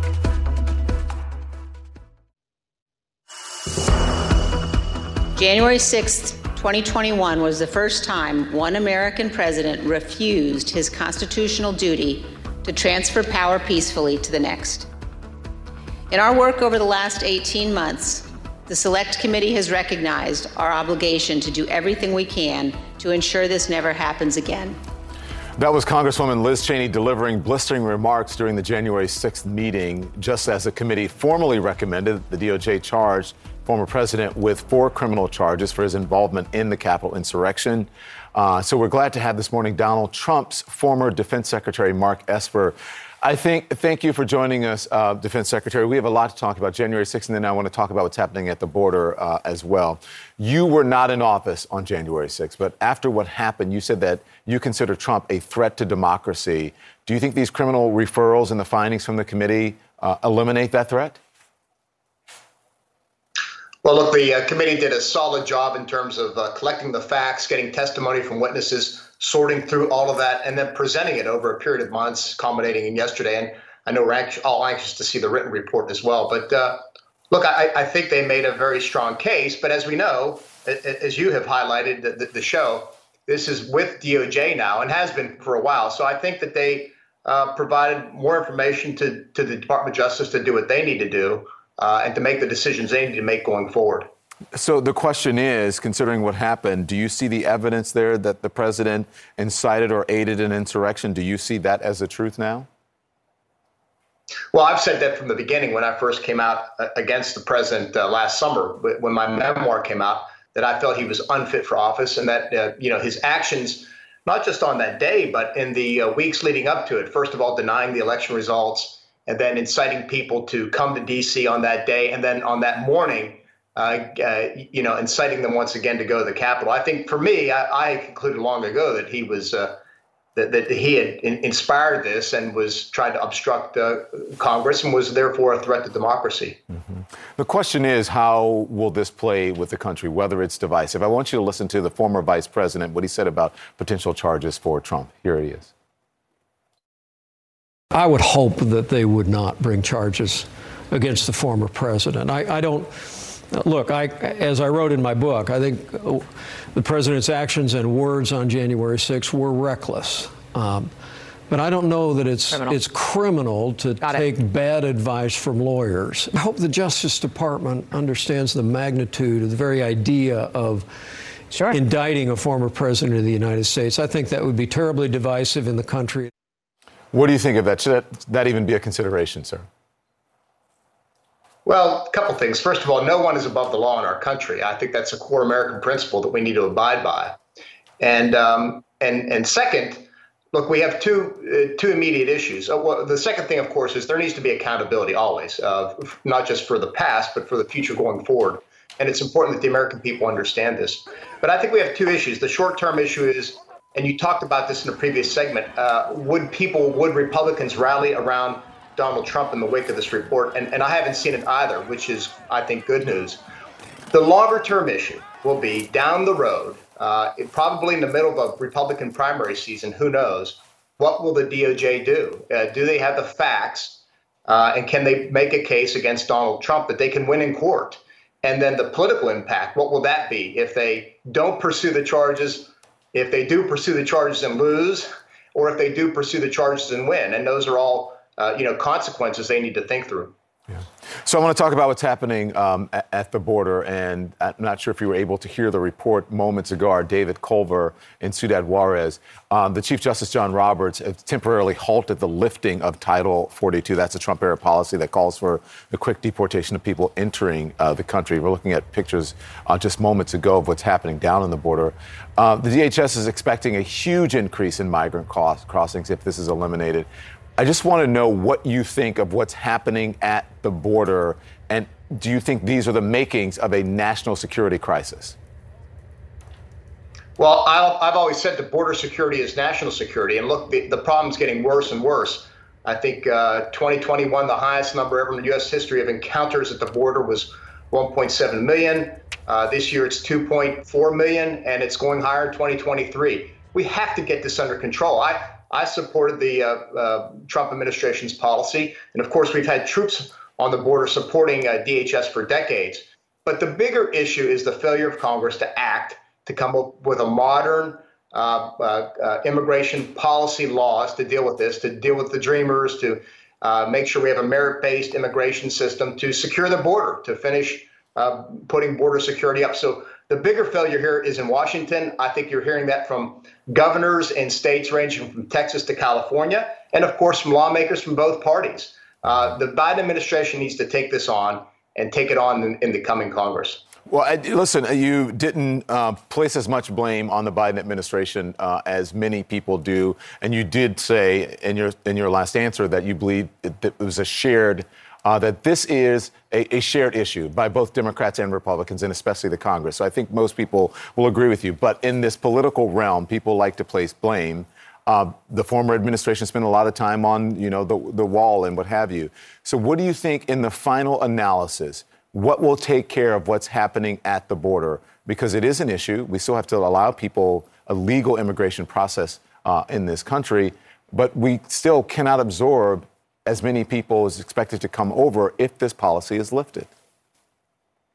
Yeah, well, let me be clear. I do blame the Biden administration. They've neglected this problem for two years now. And as I said earlier, the numbers have only grown and grown. It's been an incentive for folks from Latin America to come north into our country. And we cannot, you know, handle the load. We've seen cities are overwhelmed, uh, cities on the border, cities in the Northeast. And so, yeah, I, I, put the blame at their feet. They need to address. But with all due respect, Mr. Esper, uh, Mr. Need- Esper, four years the, the Trump administration placed on wasted time with the, the border wall between the U.S. and Mexico border. There could have been more meaningful immigration policy and discussions with the Trump administration as well.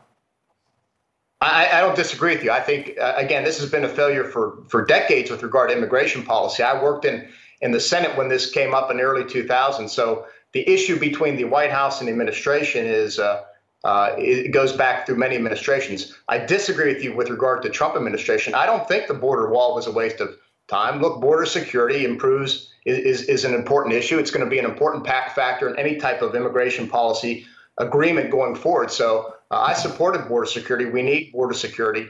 And uh, that's going to be the underpinnings of any eventual deal between the Congress and the White House. Mr. Esper, thank you for your time this morning. I appreciate it. Thank you. And in just a few minutes, we're going to take you back out to David Culver, who is live at the Mexico U.S. border just moments from now. Um, there are questions this morning about an incoming Republican congressman's resume because of some parts of it, well, they just aren't adding up. What we're learning. Plus, home prices are starting to come down. The promising data that home buyers, hopeful home buyers, need to know.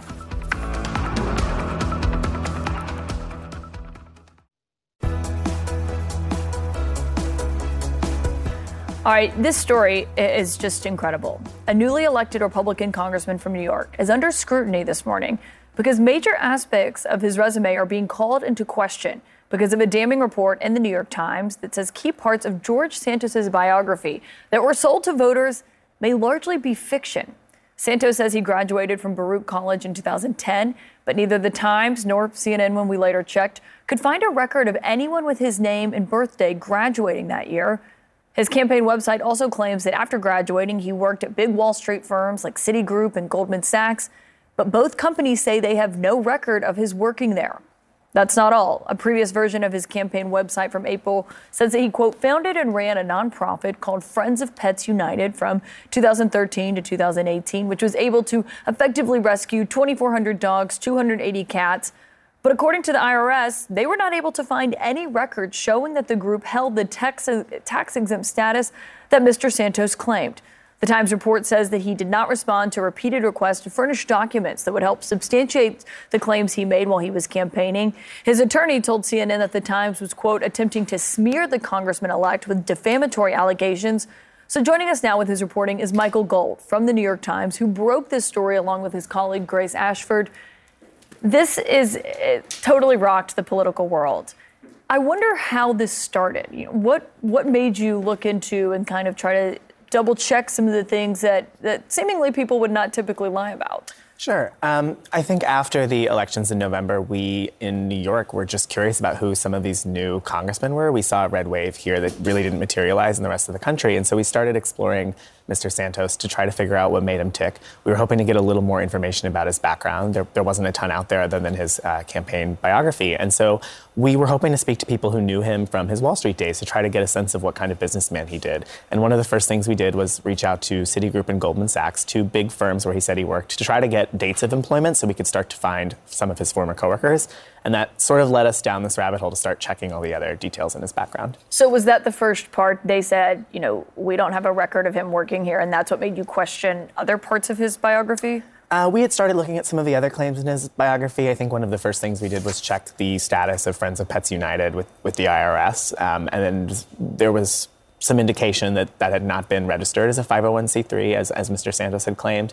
Um, but I think the work stuff really took us aback and it made us sort of open our investigation a little bit more. It just seems like the misrepresentations, we'll call them that because obviously we want him to respond to this, and we'll get to what his response has been in a moment, have been big and small because he did say this about the Pulse shooting um, that also doesn't check out. I can't speak for other people's actions or behaviors. I can speak for my own. And I con- I condemn what happened in Colorado, just much like Pulse uh, at the Pulse nightclub in Orlando in 2016, which I happened to at the time have people that worked for me in the club. We, my company at the time, we lost four employees that were that were at Pulse nightclub. So this is a deja vu moment for me, not a not something that that is really good even uh, going over because it just brings back such tragic memories. He says his company lost four employees. What did you find when you looked into that? Yeah, I want to be clear about the context of this quote. So, um, Mr. Santos was on WNYC public radio here in New York, and he was asked about what it's like and how he's going to approach being an out gay congressman in the Republican Party when many Republican lawmakers have held views hostile to LGBT people. And he brought this up. We looked into his background, and I looked at the uh, profiles of the victims of the Pulse shooting. We looked at old news coverage, we looked at obituaries, and we could not find four employees that worked for any of the companies named in Mr. Santos's biography. Obviously, some of the details in that biography are incomplete, um, but based on what he's told us so far, that claim didn't appear to check out. And you reached out to his campaign for this. Yes. They have said that you're trying to smear him, that, you know, he's been in the public eye for several years. You know, of course, in their response to you, they also quoted something they said was a Winston Churchill quote. That was actually not a Winston Churchill quote. But has he actually denied that he made up parts of his biography? We've uh, attempted to ask specific questions. You know, we sent them a detailed list of the things that, that we've been reporting. We have not received any specific responses to any of these things. Uh, the statement uh, that his lawyer has put out is almost identical to one that we got earlier uh, earlier this week. Nothing specific has been said about um, the accusations that they're making about us uh, smearing him. So I, I, don't know specifically what he's referring to or what his lawyer is referring to. We'd love a chance to talk in more detail. Are you surprised this didn't surface sooner? You know, obviously, typically in an election, opponents do opposition research on one another. That's where often you see unflattering stories come out or accusations or basic elements like lying about what your bio is potentially. You know, some of this was out there in the local press. Newsday out on Long Island had put some of this together. Um, and Mr. Santos's opponent, uh, Robert Zimmerman, had had been saying that there were things that he didn't think checked out as well. But the campaign was so focused on other issues. You know, uh, Democrats really in New York were focusing on Mr. Santos's ties to Trump. He said that he was at the January 6th rally, though he did not, uh, he said, go to the Capitol that day. They were focused on his stances on abortion and his stances on crime, and those were issues that were central to his campaign. I think some of these other concerns were overlooked or, or marginalized because of that. Yeah. Michael Gold, this is fantastic reporting. So thanks to you and your colleague, Grace. Thanks. And ahead, we are going to get reaction from Robert Zimmerman. That's who you were just hearing Michael talk about. He lost the election to George Santos, and we'll see what he says next. Also coming up, he's still waiting on, on seeing what's going to happen with Title 42. Said this was the part that they were going to cross, but now with all the mobilization that he's seen, he doesn't know. In a moment, we'll take you back to the southern border where we were just a few moments ago. You see officials mobilizing there. David Culver is live on the ground in Ciudad Juarez. We'll go back there next. More CNN this morning to come after the break.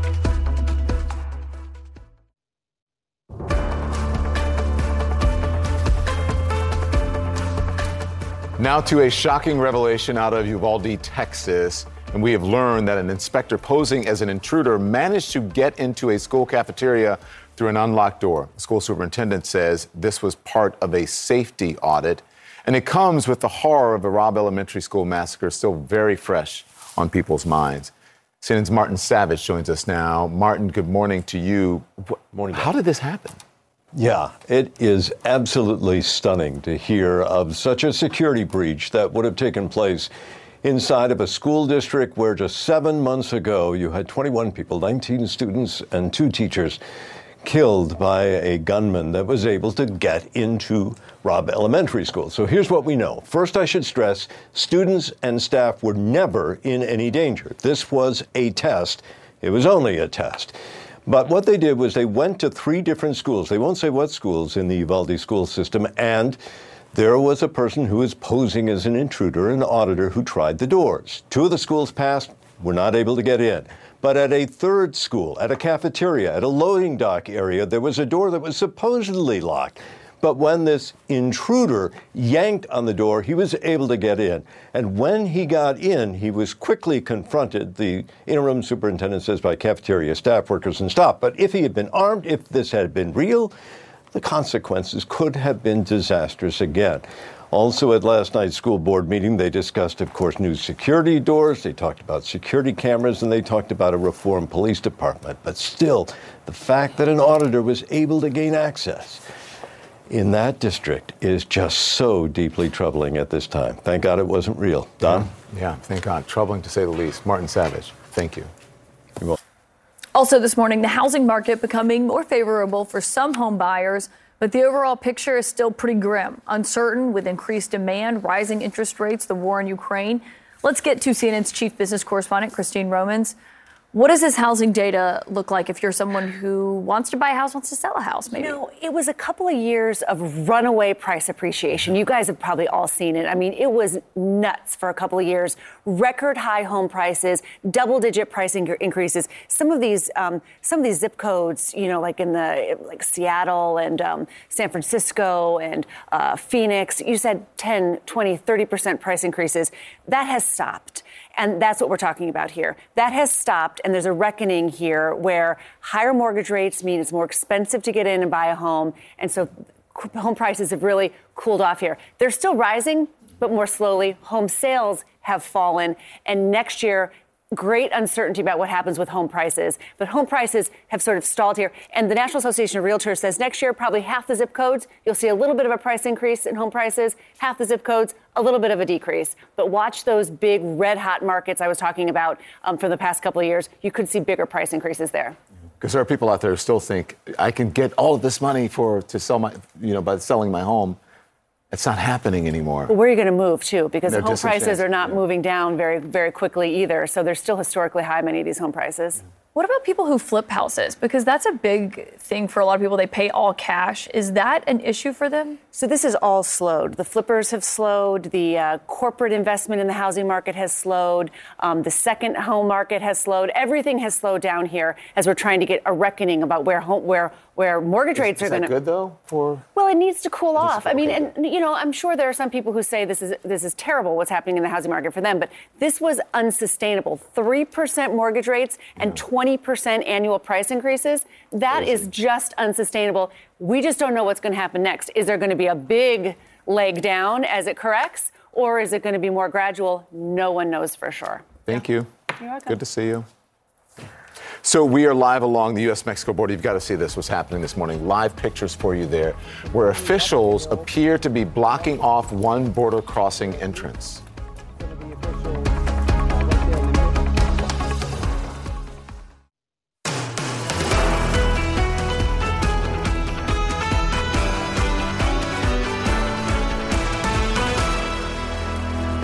Good morning, everyone. It is the top of the hour, and it is Tuesday, you don't see Poppy Harlow because Poppy is off today. Much deserved. Yeah, and we got to catch you up though very quickly on the five big stories CNN uh, is following this morning. Overnight, lawmakers unveiled a sweeping full-year funding bill to avert a government shutdown. The 1.7 trillion dollar spending bill would fund critical government operations for the 2023 fiscal year. It also includes 44.9 billion dollars in emergency assistance to Ukraine and NATO allies. The bill also includes a measure to ban TikTok from federal devices. Also, this morning, the January 6th committee has now recommended criminal charges against former President Trump. The committee using its final public meeting yesterday to summarize its 17 month investigation with a simple closing argument all roads lead to Trump. The referral does not require the Justice Department to act, and there are big questions on whether or not they will. A Maricopa County Superior Court judge ruled that Arizona Republican Kari Lake, who lost last month's gubernatorial race, will be allowed to head to trial in her election lawsuit. Lake lost to Democrat Katie Hobbs by about 17,000 votes. Lake claims that intentional misconduct caused her loss. The judge ruled that most of the claims that Lake made, 8 out of 10, would immediately be dismissed. And the timing couldn't be worse, especially for those uh, who are traveling for the holidays. Millions of Americans waking up to winter weather and wind chill alerts as an Arctic blast will bring drastically cold temperatures across much of the country in the coming days. Right now, so far, more than 25 million people are under wind chill alerts across much of the central and northwestern United States. And a hero's welcome in Argentina.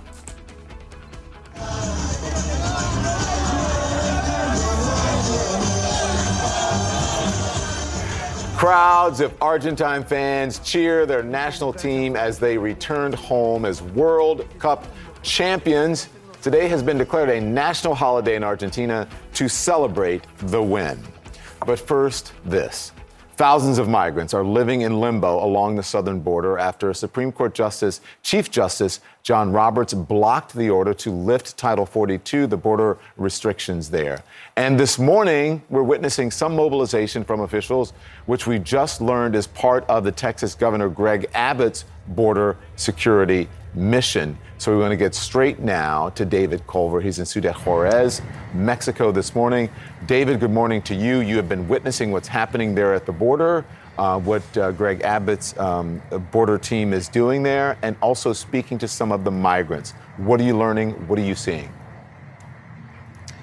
And Don, in the past hour when we were speaking with you as this was unfolding, it, it seemed a bit unclear to us who exactly these uh, law enforcement members were. As you point out, it does seem that these are now part of the State National Guard. And we know that in the past 24 hours, the Texas State National Guard put on uh, about 400 uh, members on alert and on standby to be mission ready.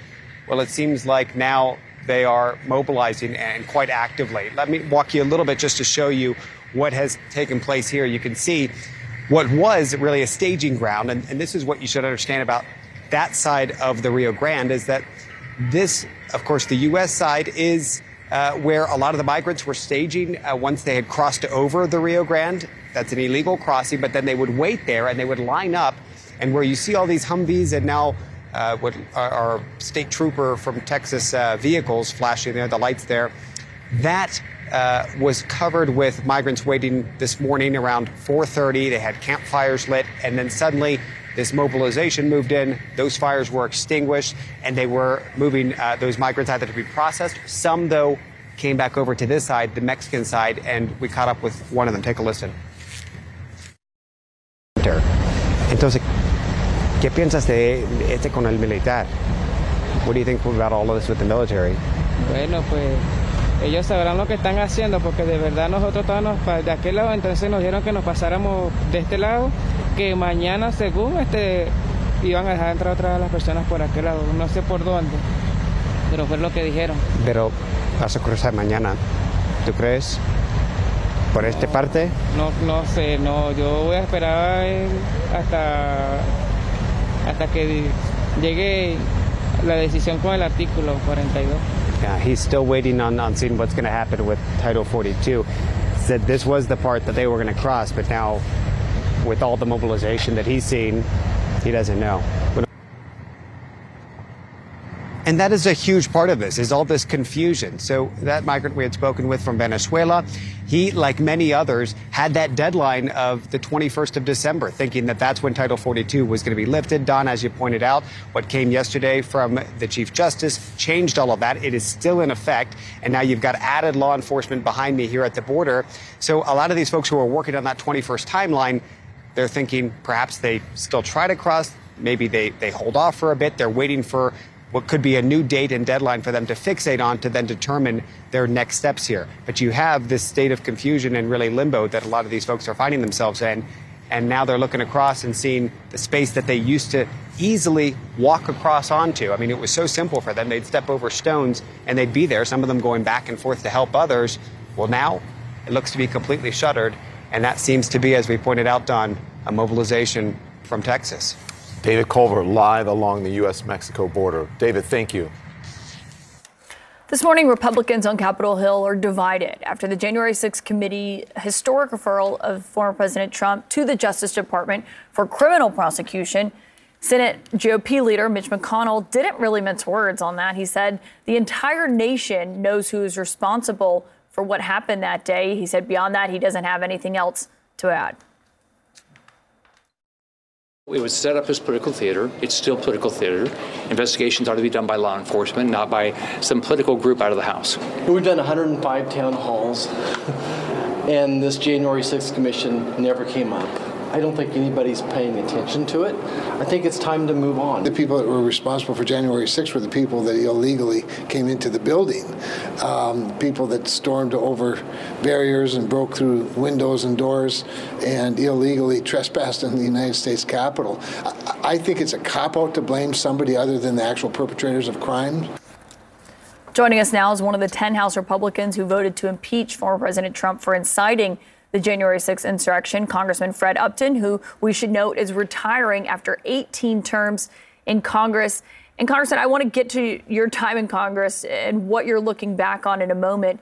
But first, on what happened yesterday on Capitol Hill, what you just heard from your fellow Republicans there, do you believe that the committee has shown that it is Trump who's responsible for what happened that day? Well, first of all, I look forward to reading their full report when it comes out tomorrow. Uh, but I think they, they've done a, a, pretty good job. You know, you can't just sweep this under the rug. Uh, I once chaired the oversight uh, subcommittee, and our role was to investigate fraud and abuse and then go back and correct it. So that's in essence what they did. Uh, you'll remember that former President Trump actually opposed a bipartisan commission, one that was equal with Republicans and Democrats, subpoena power, staff, all of that. They were supposed to get their work done a year ago by the end of 2021. Uh, he opposed that, uh, and this was the uh, and and it it passed despite it passing the House. The Senate didn't get the 60 votes to get it done, and so we ended up with the with the current uh, commission that's there now, which is a little bit slanted, but they were unanimous yesterday. A little bit slanted in terms of Democrats to Republicans, but they but they were unanimous and they have now submitted their recommendations to the Justice Department. So that's step number. But step number two, later this week, as part of the omnibus appropriation bill, we're going to have electoral reform. So this is fixing the problem. This is to make sure that not just one member of the House and Senate together can object to a state's certified electoral count. It's got to be at least 20% of the body, 20, 20 senators, you know, a good number of House members as well, and that will then uh, would then trigger uh, what the the insurrectionists tried to really do on January 6th to block this from happening. But the committee, the commission uh, that is going to issue their report did their job. We'll see what the Justice Department does. Uh, they've got you know, what a thousand different interviews, transcripts, yeah. all, all, that. Uh, they'll they'll make that decision. Do you think the findings, when it comes to a political perspective, could complicate Trump's run in 2024?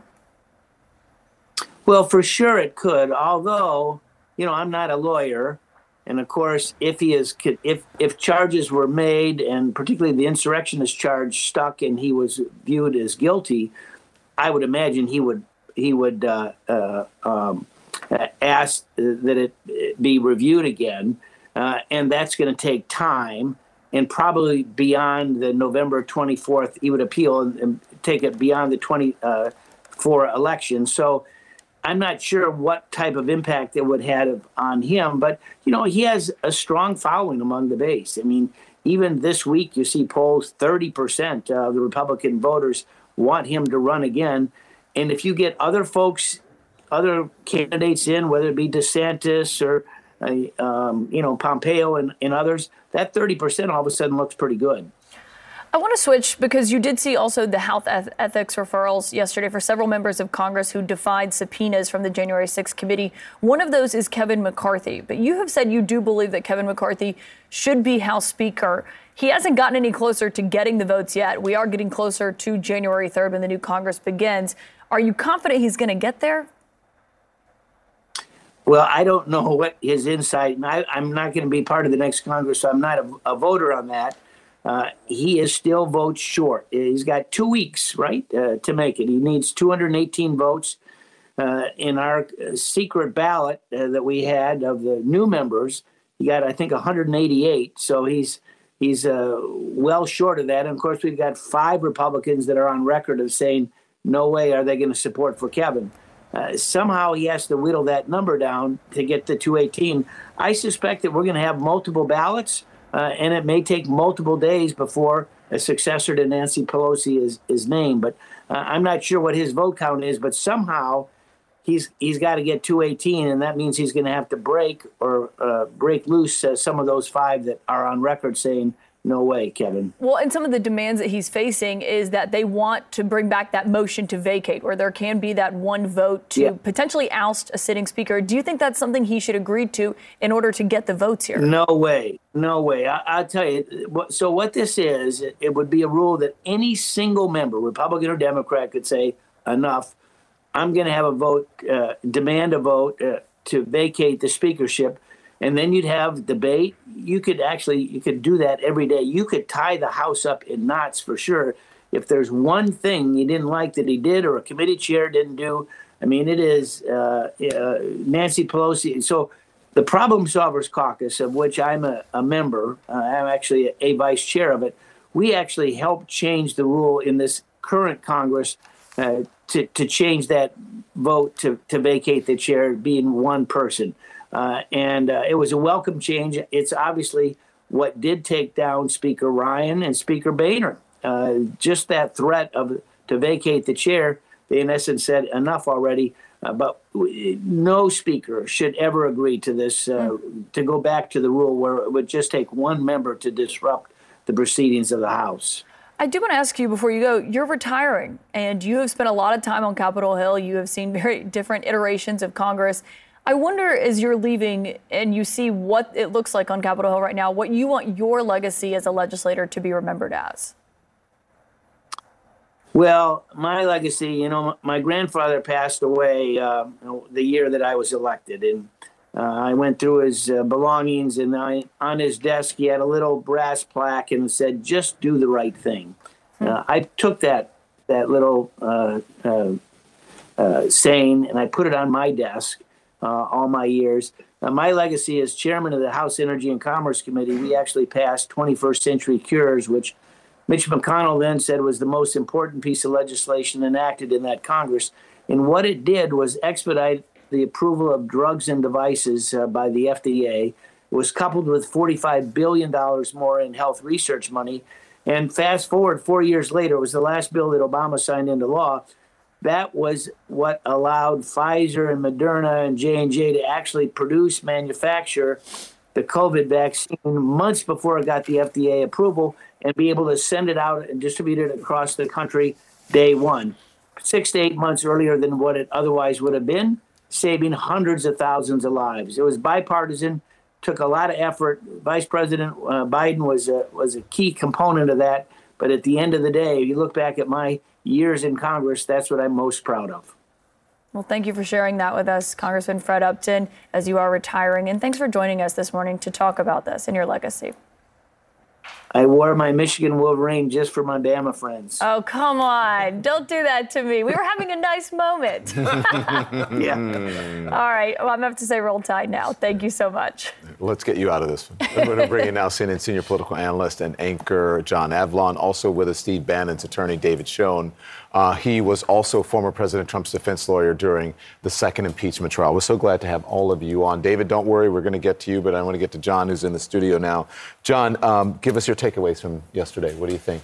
Look, th- this is history in the present tense. You can't overestimate the significance of a bipartisan panel um, recommending the former president for criminal prosecution. Mm-hmm. Now, obviously, this is a recommendation, but look at the charges they're bringing forward, particularly to aid and incite an insurrection, as well as conspiracy to defraud the United States. These are charges that are deep with history. Mm-hmm. Um, and, and so, you know, the weight of history is on us. And I think Trump's alleged crimes against the Constitution, against our democracy, rise to that level. Yeah. David, I'm, I'm interested in, in, what you have to say because you've been saying that you're, you've said that you're disappointed in how this committee handled what's going on. Why is it handled? You said this important endeavor. That's a quote from you. What, what would you have liked to right. see be done differently? Well, I, I suppose I, I, I respectfully disagree with the earlier statement that this was in any way a bipartisan committee. What I'm disappointed by was the composition of the committee from the start. If you believe, as I do, that the events of January 6th were monumentally significant, then the American people deserved a true investigation by an independent body. Now, you might say Mr. McCarthy messed up by not participating in it. He didn't want to legitimize it. And that's a fair criticism. But of all of the members of Congress to choose Chairman Thompson as the head of the so called investigative committee when he had a lawsuit personally against President Trump, alleging that President Trump was personally uh, responsible for the events and for his, Chairman Thompson's, personal injuries, to pick that person as the head of the investigative committee just sends a terrible message. The process is important. And you have but isn't that something Raskin, that could be Raskin, litigated? Isn't, isn't that something? Excuse me. Part, I'm sorry. Isn't there something that's sorry, something that should be litigated in court because there were people who were injured, uh, who suffered uh, not only mental, but not only physical, but mental injuries uh, as well as part of what happened on January 6th. Uh, and, and as you said, you correctly pointed out, McCarthy did have the opportunity to place sensible Republicans, rational Republicans, not disruptors on the committee, and chose not to. Isn't that McCarthy's own fault? Isn't that Republicans' own fault? I think he made a mistake with that. However, he didn't. He felt he was legitimizing the process. I think by doing that, it was unprecedented, as I think even Speaker Pelosi acknowledged. You don't think it was a legitimate process?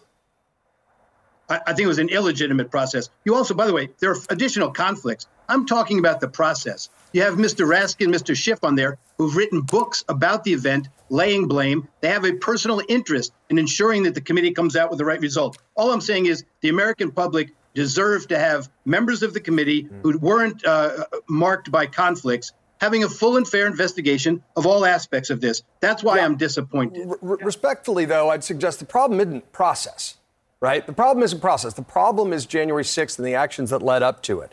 And, and of course, you've got Republicans, Liz Cheney and Adam Kinzinger, on the committee. And what was striking yesterday, I think, in the videos that were shown and the testimony, is that the vast majority was from Republicans, Trump loyalists, who recognize what occurred and will caution the president against pursuing this path, but he did anyway. Of course, many rational people feel that the course of action wasn't appropriate. What I object to is the polit- partisan political criminalization, uh, weaponization of the criminal process. This isn't the way to go through criminal charges uh, at, or a, a non bipartisan, a partisan committee. That's my problem with it. I think the American people are entitled to the full story and the true story, but half of the public can't accept it because of the those who are delivering the message. Well, David, I think we have to point out here, though, of course, your client, Steve Bannon, was found guilty on contempt of Congress charges for defying a subpoena from this committee. Right. Uh, absolutely fair to point that out. And you should also point out then that the judge who ruled against us on every legal issue has now issued an order saying that he finds it likely that the result will be reversed and lead to a new trial. Not possible, likely. You think that Steve Bannon's contempt of Congress charge is going to be reversed ultimately? I think it certainly should be. No one ever knows what a court of appeals is going to do, but I think for every American out there, it should be. the definition of willfully in that case was absolutely wrong. The judge has acknowledged that on about six occasions that he thinks he was wrong in construing the law, but that his hands were tied. Yeah. Well, well, it was a federal jury that found him guilty. We should know. But just real quick on something, I just want to follow up on something that you said, now, John. Um, you said that the people that you think that many people won't accept the result because of who the messenger is. But what if all? Why does a messenger matter so much than the actual evidence and the act? Well, because evidence can be skewed by the messenger. In other words, they might only seek out not when it comes to the Department of Justice. Lines. Come on, David. Not when Pardon? it comes to not Pardon? when it comes to the, the Department of Justice. It's not the the evidence matters over who the messenger is. Come on, let's be let's be real here. Oh, I think that I, I hope that's right. But remember, the Department of Justice also has been politicized in every administration, quite frankly. And now you have, as the number two person, Lisa Monaco, not like an the former of Andrew Weissmann. That's not true. That's not true. Pardon? That's not Pardon? true. The Department of Justice has That's not been not politicized this, the way this, it has in the former with the former administration, especially when when you that's you, your view. I expect that. I respect no, that's your not view. just my view. That's those are the facts. The evidence points. All evidence points in that direction. Uh, again, that's your view. That's not that's my mistaken. view. It's the facts. Okay, David. Thank you. I appreciate it. John Avlon, Thank you so much. Straight ahead, January 6th committee member Congressman Adam Schiff is going to join us live. What he expects should happen. That's next. Also, this morning, a 6.4 magnitude earthquake that we told you about earlier. It has shaken Humboldt County, California. CNN's Veronica Miracle is there live in San Francisco. Veronica, I know we were talking earlier about thousands without power because of this. What are you learning so far? Yeah, we understand that as of now, about 70% of Humboldt County remains without power. That's about 70,000 people in the dark as officials assess the damage. Um, aftershocks continue from this very large earthquake in the coastal, near the coastal community of Ferndale, but officials are saying that there is no tsunami threat at this time. There are reports, however, of damage to roadways, debris on roadways, cracks on a large bridge that connects the community, Fern Bridge, and the CHP right now shutting down that bridge out of an abundance of caution as they assess the damage. We're also hearing reports of damage to homes in the area in terms of uh, what's happening inside. We're seeing videos of shelves knocked down, glassware, china broken as people wake up and assess the damage. Again, 70% of those people in that uh, county without power this morning. And the Humboldt County Sheriff's Office asking people not to call 911 unless it's an immediate emergency. Kaitlin? That's good information there. Veronica, thank you. All right, Title 42 is remaining in place for now, but it's very much still in limbo. Officials are still bracing for a surge. We'll get reaction to the decision when Judge Richard Cortez of Hidalgo County, Texas, joins us next for his perspective. More CNN this morning to come after the break.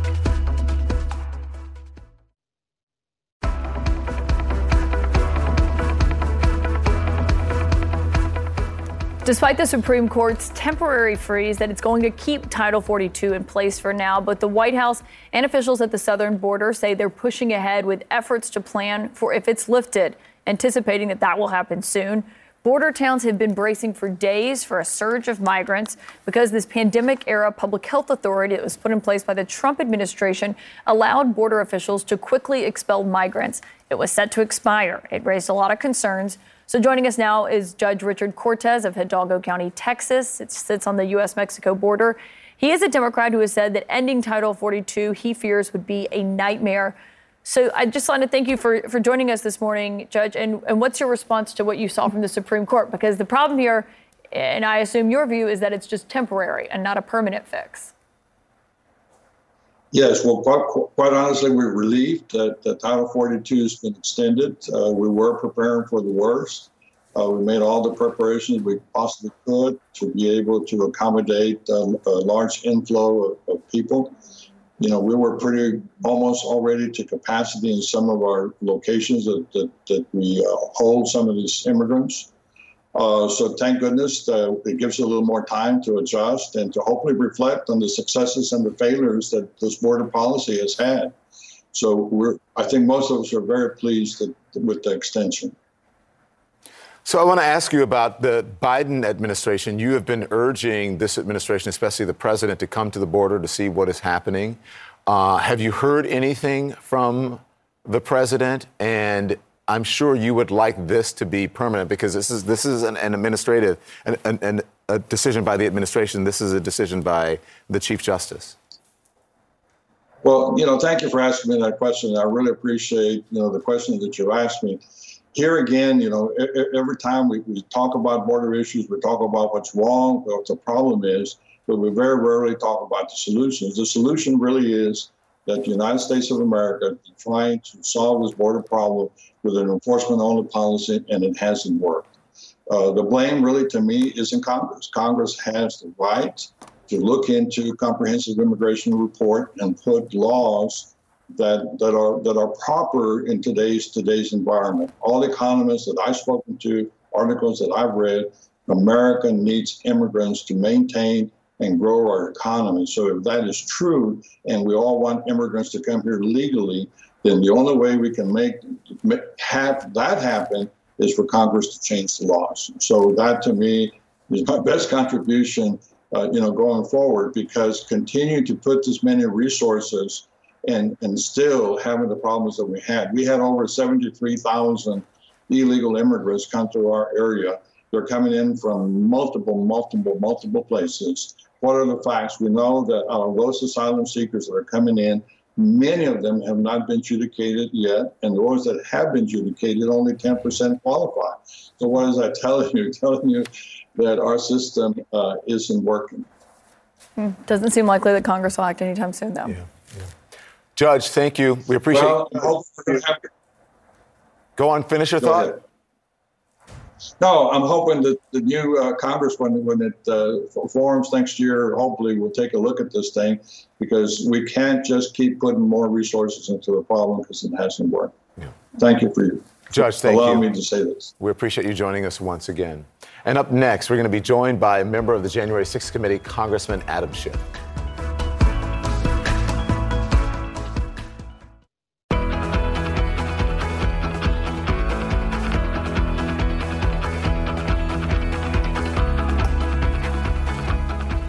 As you well know, is a historic day on Capitol Hill. The January 6th committee referring former President Trump to the Justice Department on four criminal charges for obstructing an official proceeding, conspiring to defraud the United States, conspiring to make false, conspiracy, I should say, to make false statements, assisting or aiding an insurrection.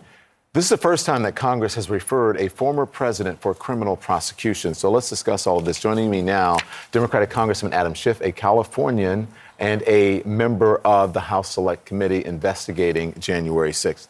Congressman, we appreciate you joining us uh, today. Thank you so much. Why was it important for those criminal referrals? Because Republicans are framing this as legally not binding and saying that it's only ceremonial, basically downplaying the work of the committee. Well, Republicans have been downplaying the work of the committee since it began, but happily, the American people have been watching. Uh, and it was important uh, in a number of respects. It was important because this was an attack on the Congress as well as on our democracy. Uh, normally, the Congress would refer uh, potential crimes of uh, failing to appear before Congress after being subpoenaed or lying to Congress. Here, this was an attack uh, on the Congress, and we had a duty, I think, to set out the evidence that we had gathered uh, about the threat to our democracy, how uh, we are not out of the woods yet, and what we need to do to protect ourselves going forward. But also, it was important, I think, uh, as a matter of accountability for the Justice Department. Uh, the American people now understand that, in the view of our committee, the former, former president committed uh, serious crimes uh, that the Justice Department needs to investigate. and that, that I think, will hopefully uh, hold the Justice Department to the standard it set out at the beginning of the investigation that it would follow the evidence wherever it leads. It would have only one standard of the rule of law. It would apply it equally whether you were a former president or an ordinary citizen. Uh, so it's an important uh, element of accountability. Can I ask you, Congressman, why did the committee not recommend a seditious conspiracy charge? Uh, we indicated that uh, the Justice Department, with the evidence it has, which may be uh, additional to what we have gathered, should consider uh, seditious conspiracy. But we went through other offenses that we felt uh, the evidence in our possession uh, made all of the links in terms of causation, in terms of the elements of each part of the offense. so we put the strongest evidence and the strongest criminal offenses forward first. But we recognize there are other offenses the Justice Department needs to, to consider, including that one. Um, this is not meant to be an exhaustive list by any means, and indeed, we also point out that there are other individuals that may have come to the Justice Department's attention and ours uh, where we didn't want to itemize uh, necessarily what the evidence was as to uh, individuals. So you're saying it wasn't meant to be an exhaustive list. So this is, I'm wondering then if you think that these are your four, um, you know, most, this, you, the best evidence to support these four charges. And let me just read them off again obstructing an official proceeding, defrauding the United States, making false statements, assisting or aiding uh, an insurrection. Do you think that that is the best and that's why those were put out there? And of those four, do you think that any are better than the others? Uh, yes, we, we identified these four because we, uh, in looking at the evidence in our possession, thought that there was sufficient evidence as to each element of each of those crimes uh, and that they were serious enough that we wanted to uh, refer the matter to the Justice Department. Uh, but we, we want to be sure that people understand that there are other offenses too. This is not meant to be exhaustive. Uh, in terms of, you know, which are the strongest of those referrals, you know, there are, and I say this as a former prosecutor, there are times when the most serious offense uh, is not necessarily the easiest offense to prove. Uh, and, uh, and so we wanted to list all four of these. it may be the Justice Department determines that, okay, the, the evidence is strongest as to this statute or that statute. Uh, I think the most serious of the crimes we allege is the crime of insurrection itself. Uh, and there, I think the evidence is abundant that the president assembled this mob, uh, that after all else failed, uh, and he's told that this uh, people in the crowd won't go through metal detectors because they're armed. He nonetheless sends this armed and dangerous mob to the Capitol. Uh, and while they're attacking police officers, interfering in the joint session, uh, he watches from the comfort of the White House dining room and refuses to lift a finger to do anything to stop it, and then tells the country how much he loves these people and mm-hmm. is even now talking about pardons if he gets the chance. Congressman, one person your committee didn't speak to was Vice President Pence. He was weighing in on what he thinks the Justice Department should do. This is what he said. I would hope that they would not bring charges against the former president. I, I don't. Look, I, as I wrote in my book, I think the president's actions and words on January 6th were reckless. Um, but I don't know that it's criminal. it's criminal to Got take it. bad advice from lawyers. I hope the Justice Department understands the magnitude of the very idea of sure. indicting a former president of the United States. I think that would be terribly divisive in the country. Obviously, it was not just bad advice from lawyers, but I wonder if Pence had come before you, what would you have asked him? Well, uh, first of all, uh, I think you have to view everything Mike Pence says through the prism of what he thinks uh, best positions him to run for president. Uh, and that's, I think, a really disappointing cop out uh, that you just played. Uh, it wasn't, as you say, just a matter of getting bad advice from lawyers. he was getting good advice from his own top Justice Department people that there was no basis to these fraud claims. And what was his answer? Well, just say the election was corrupt and leave the rest to me and the Republican congressmen. That is, he told his own Justice Department to lie about it, and he would take it from there. Uh, so, uh, in terms of what we would have liked to have heard from the vice president, he was on the phone in meetings with the president talking about the joint session. Uh, the vice president understood he had no constitutional authority to simply disregard legitimate electors and uh, and instead uh, declare somehow uh, Donald Trump the winner. those conversations were really important for the American people to know. Uh, and I, I, think that, again, the vice president uh, did a, a, grave disservice uh, with his refusal to testify because he certainly could have decided to testify. Uh, it's another matter about whether we could have forced him, but there was nothing prohibiting him, as other presidents indeed have come before Congress after their terms were over. We'll see if he speaks to the Justice Department. Congressman Adam Schiff, though, thank you for joining us this morning to break down the findings of your committee from yesterday. Thank you, Congressman. Happy holidays to you. Thank you. Get some needed rest. To you too. Thank you. All right, an incoming Republican congressman is under scrutiny this morning after a report in the New York Times that he misrepresented his background to voters. Don's going to talk to his Democrat opponent that he beat next.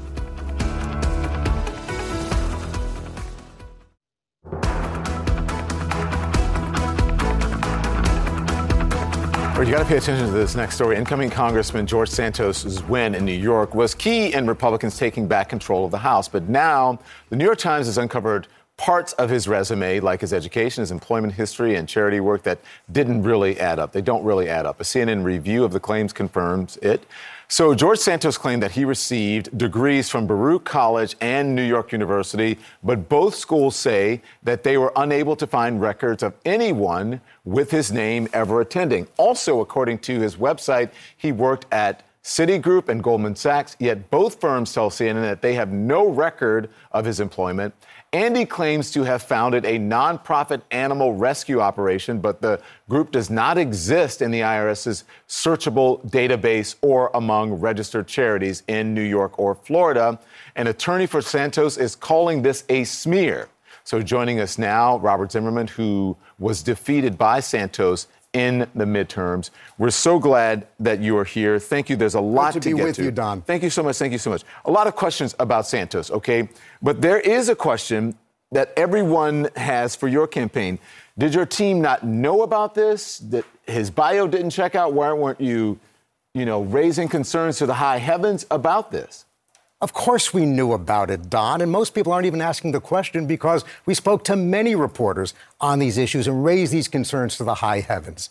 And that's, and that's well established. In fact, the DCCC, Democratic Congressional Campaign Committee, put out an 87 page document about him, and local media, to their credit, did cover it. The, Isle, the Leader, which is a North Shore weekly publication, they quoted Republicans calling him George Scamptos. Let's put, and, let's New, put and that Newsday, up. And Newsday also extensively addressed this, these issues as well locally. Let's put that up. Uh, Uh, you said the North Shore leader had reporting and questions about his finances. The Democratic Party put out its opposition research saying that he was the epitome of a shady Wall Street bro. Sure. bro.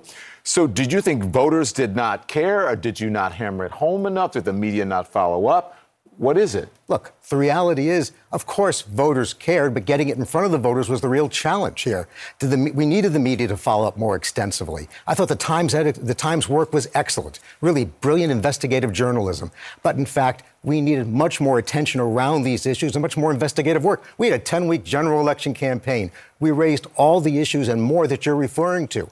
And the real issue right now here is the, the, real, and while everyone wants to engage, and I know local politicians love to finger point, the only finger pointing should be at George Santos. Mm-hmm. This man is a fraudster.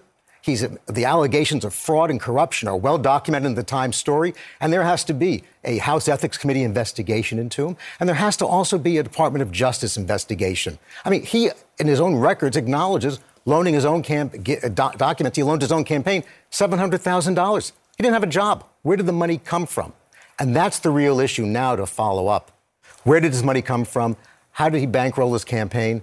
And other issues about it, what his claims of his personal wealth are. But it's also up to the Republican Party um, to, you know, to step in and say, listen, we need to, we have some concerns about this. We need to check That's it right. out. I, I, don't know at this point if the Republican Party will, will do that. And if well, you it, it's interesting. Go on. It's interesting. Joe Cairo, who's the Nassau County Republican chairman, issued a statement calling upon George Santos to answer questions.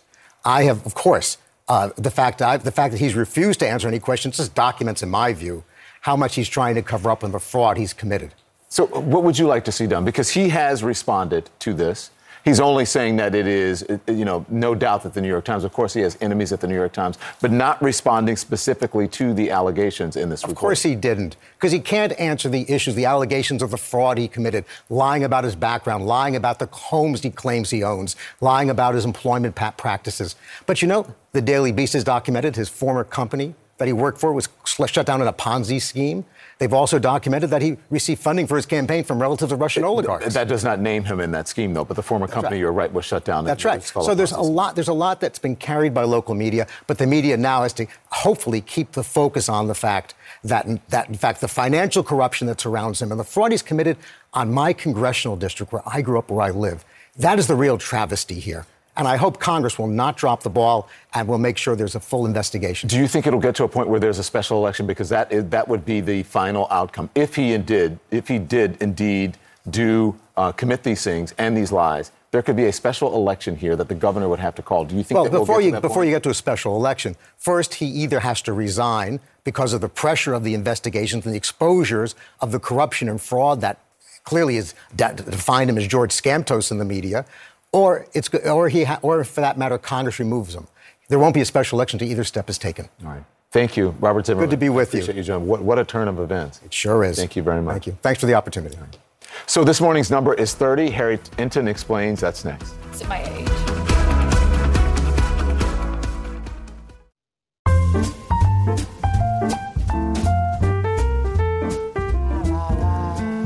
Oh, shoot, I'm on TV. Yeah, that's real. All right, right now, parents are feeling pressure to get their kids the hottest new toys. Not just parents, cool aunts like me, too. A lot of these toys are often hard to come by. CNN senior data reporter Harry Enten has been noticing a trend with the most popular toys. What is it? All right, so let's take a look. The, this morning's number is it's $30. That's the average price of the best-selling holiday toy from 2014 to 2021, in- inflation adjusted, with the lowest being $6 and the highest being $72. What is the interesting trend you talk about, Kaitlin? Take a look here at the average price of the best-selling holiday toy, inflation adjusted. It's just been $30. Look how much cheaper that is than from past years. My goodness gracious. It's far cheaper than the cheapest on this list, which was $85. So the, so the best selling holiday toy has been getting cheaper. And are people spending less on these toys? Um, what's the difference in this? What's going on here? Okay, first off, why are these toy prices becoming cheaper? One, the use of overseas labor has led to the average price of toys to drop 77% since the mid 90s. Also of note, the most popular toys the last few years have been actual toys, not computers or video games Wait, since what? 2014. I was like, my nieces like said, you gotta go, you gotta find this Xbox, you gotta get. What was it last year? That, that, this Xbox. It was actually an octopus pu- pushy toy last year was the most popular. Oh my toy. gosh! I'm, you're not factoring in the thing. No, that I, I, I am everybody looking at the actual hard numbers, All just right. not using anecdotal evidence. Now, if you're wondering whether or not this year the toys will, will the most expensive holiday toy, the most popular, excuse me, will be cheaper than in past years, well, keep a look here. Will you spend less on holiday gifts this year because of recent economic conditions? Adults with a child under 18 say yes. 77, 76% say yes, they will. So I wouldn't be shocked if it's cheaper. Okay, but what are what have been the best selling toys ever? Because this I'm gonna love, I know. So, okay, what was the price of the best selling holiday toy since 1982? The most expensive was the iPad in 2010 at $678. The least expensive, the Troll dolls back in 1988, And the $5. best, the best and least expensive, the boxes the toys come in for the little ones. They love that more. yes, my nephews are part of that. Cats too. Thanks, Harry. Thank you. Thank you so much. And Ne- CNN Newsroom starts right after this break. He didn't get the Xbox. That's it for this episode of CNN This Morning. You can check out our lineup of podcasts and showcast at cnn.com slash audio or in your favorite podcast app. Thanks for listening. When you work, you work next level. And when you play, you play next level. And when it's time to sleep, Sleep Number smart beds are designed to embrace your uniqueness, providing you with high-quality sleep every night. Sleep next level. JD Power ranks Sleep Number number 1 in customer satisfaction with mattresses purchased in-store. And now, the Queen Sleep Number C4 smart bed is only $1,599. Save $300 for a limited time, only at Sleep Number stores or sleepnumber.com. Prices higher in Alaska and Hawaii. Quality sleep is essential, and that's why the Sleep Number Smart Bed is designed for your ever evolving sleep needs. So you can choose what's right for you whenever you like. Need a bed that's firmer or softer on either side? Helps you sleep at a comfortable temperature, quiets their snores. Sleep Number does that. Sleep better together. JD Power ranks Sleep Number number 1 in customer satisfaction with mattresses purchased in-store. And now, save 50% on Sleep Number limited edition smart beds for a limited time. For JD Power 2023 award information, visit jdpower.com/awards. Only at Sleep Number stores or sleepnumber.com.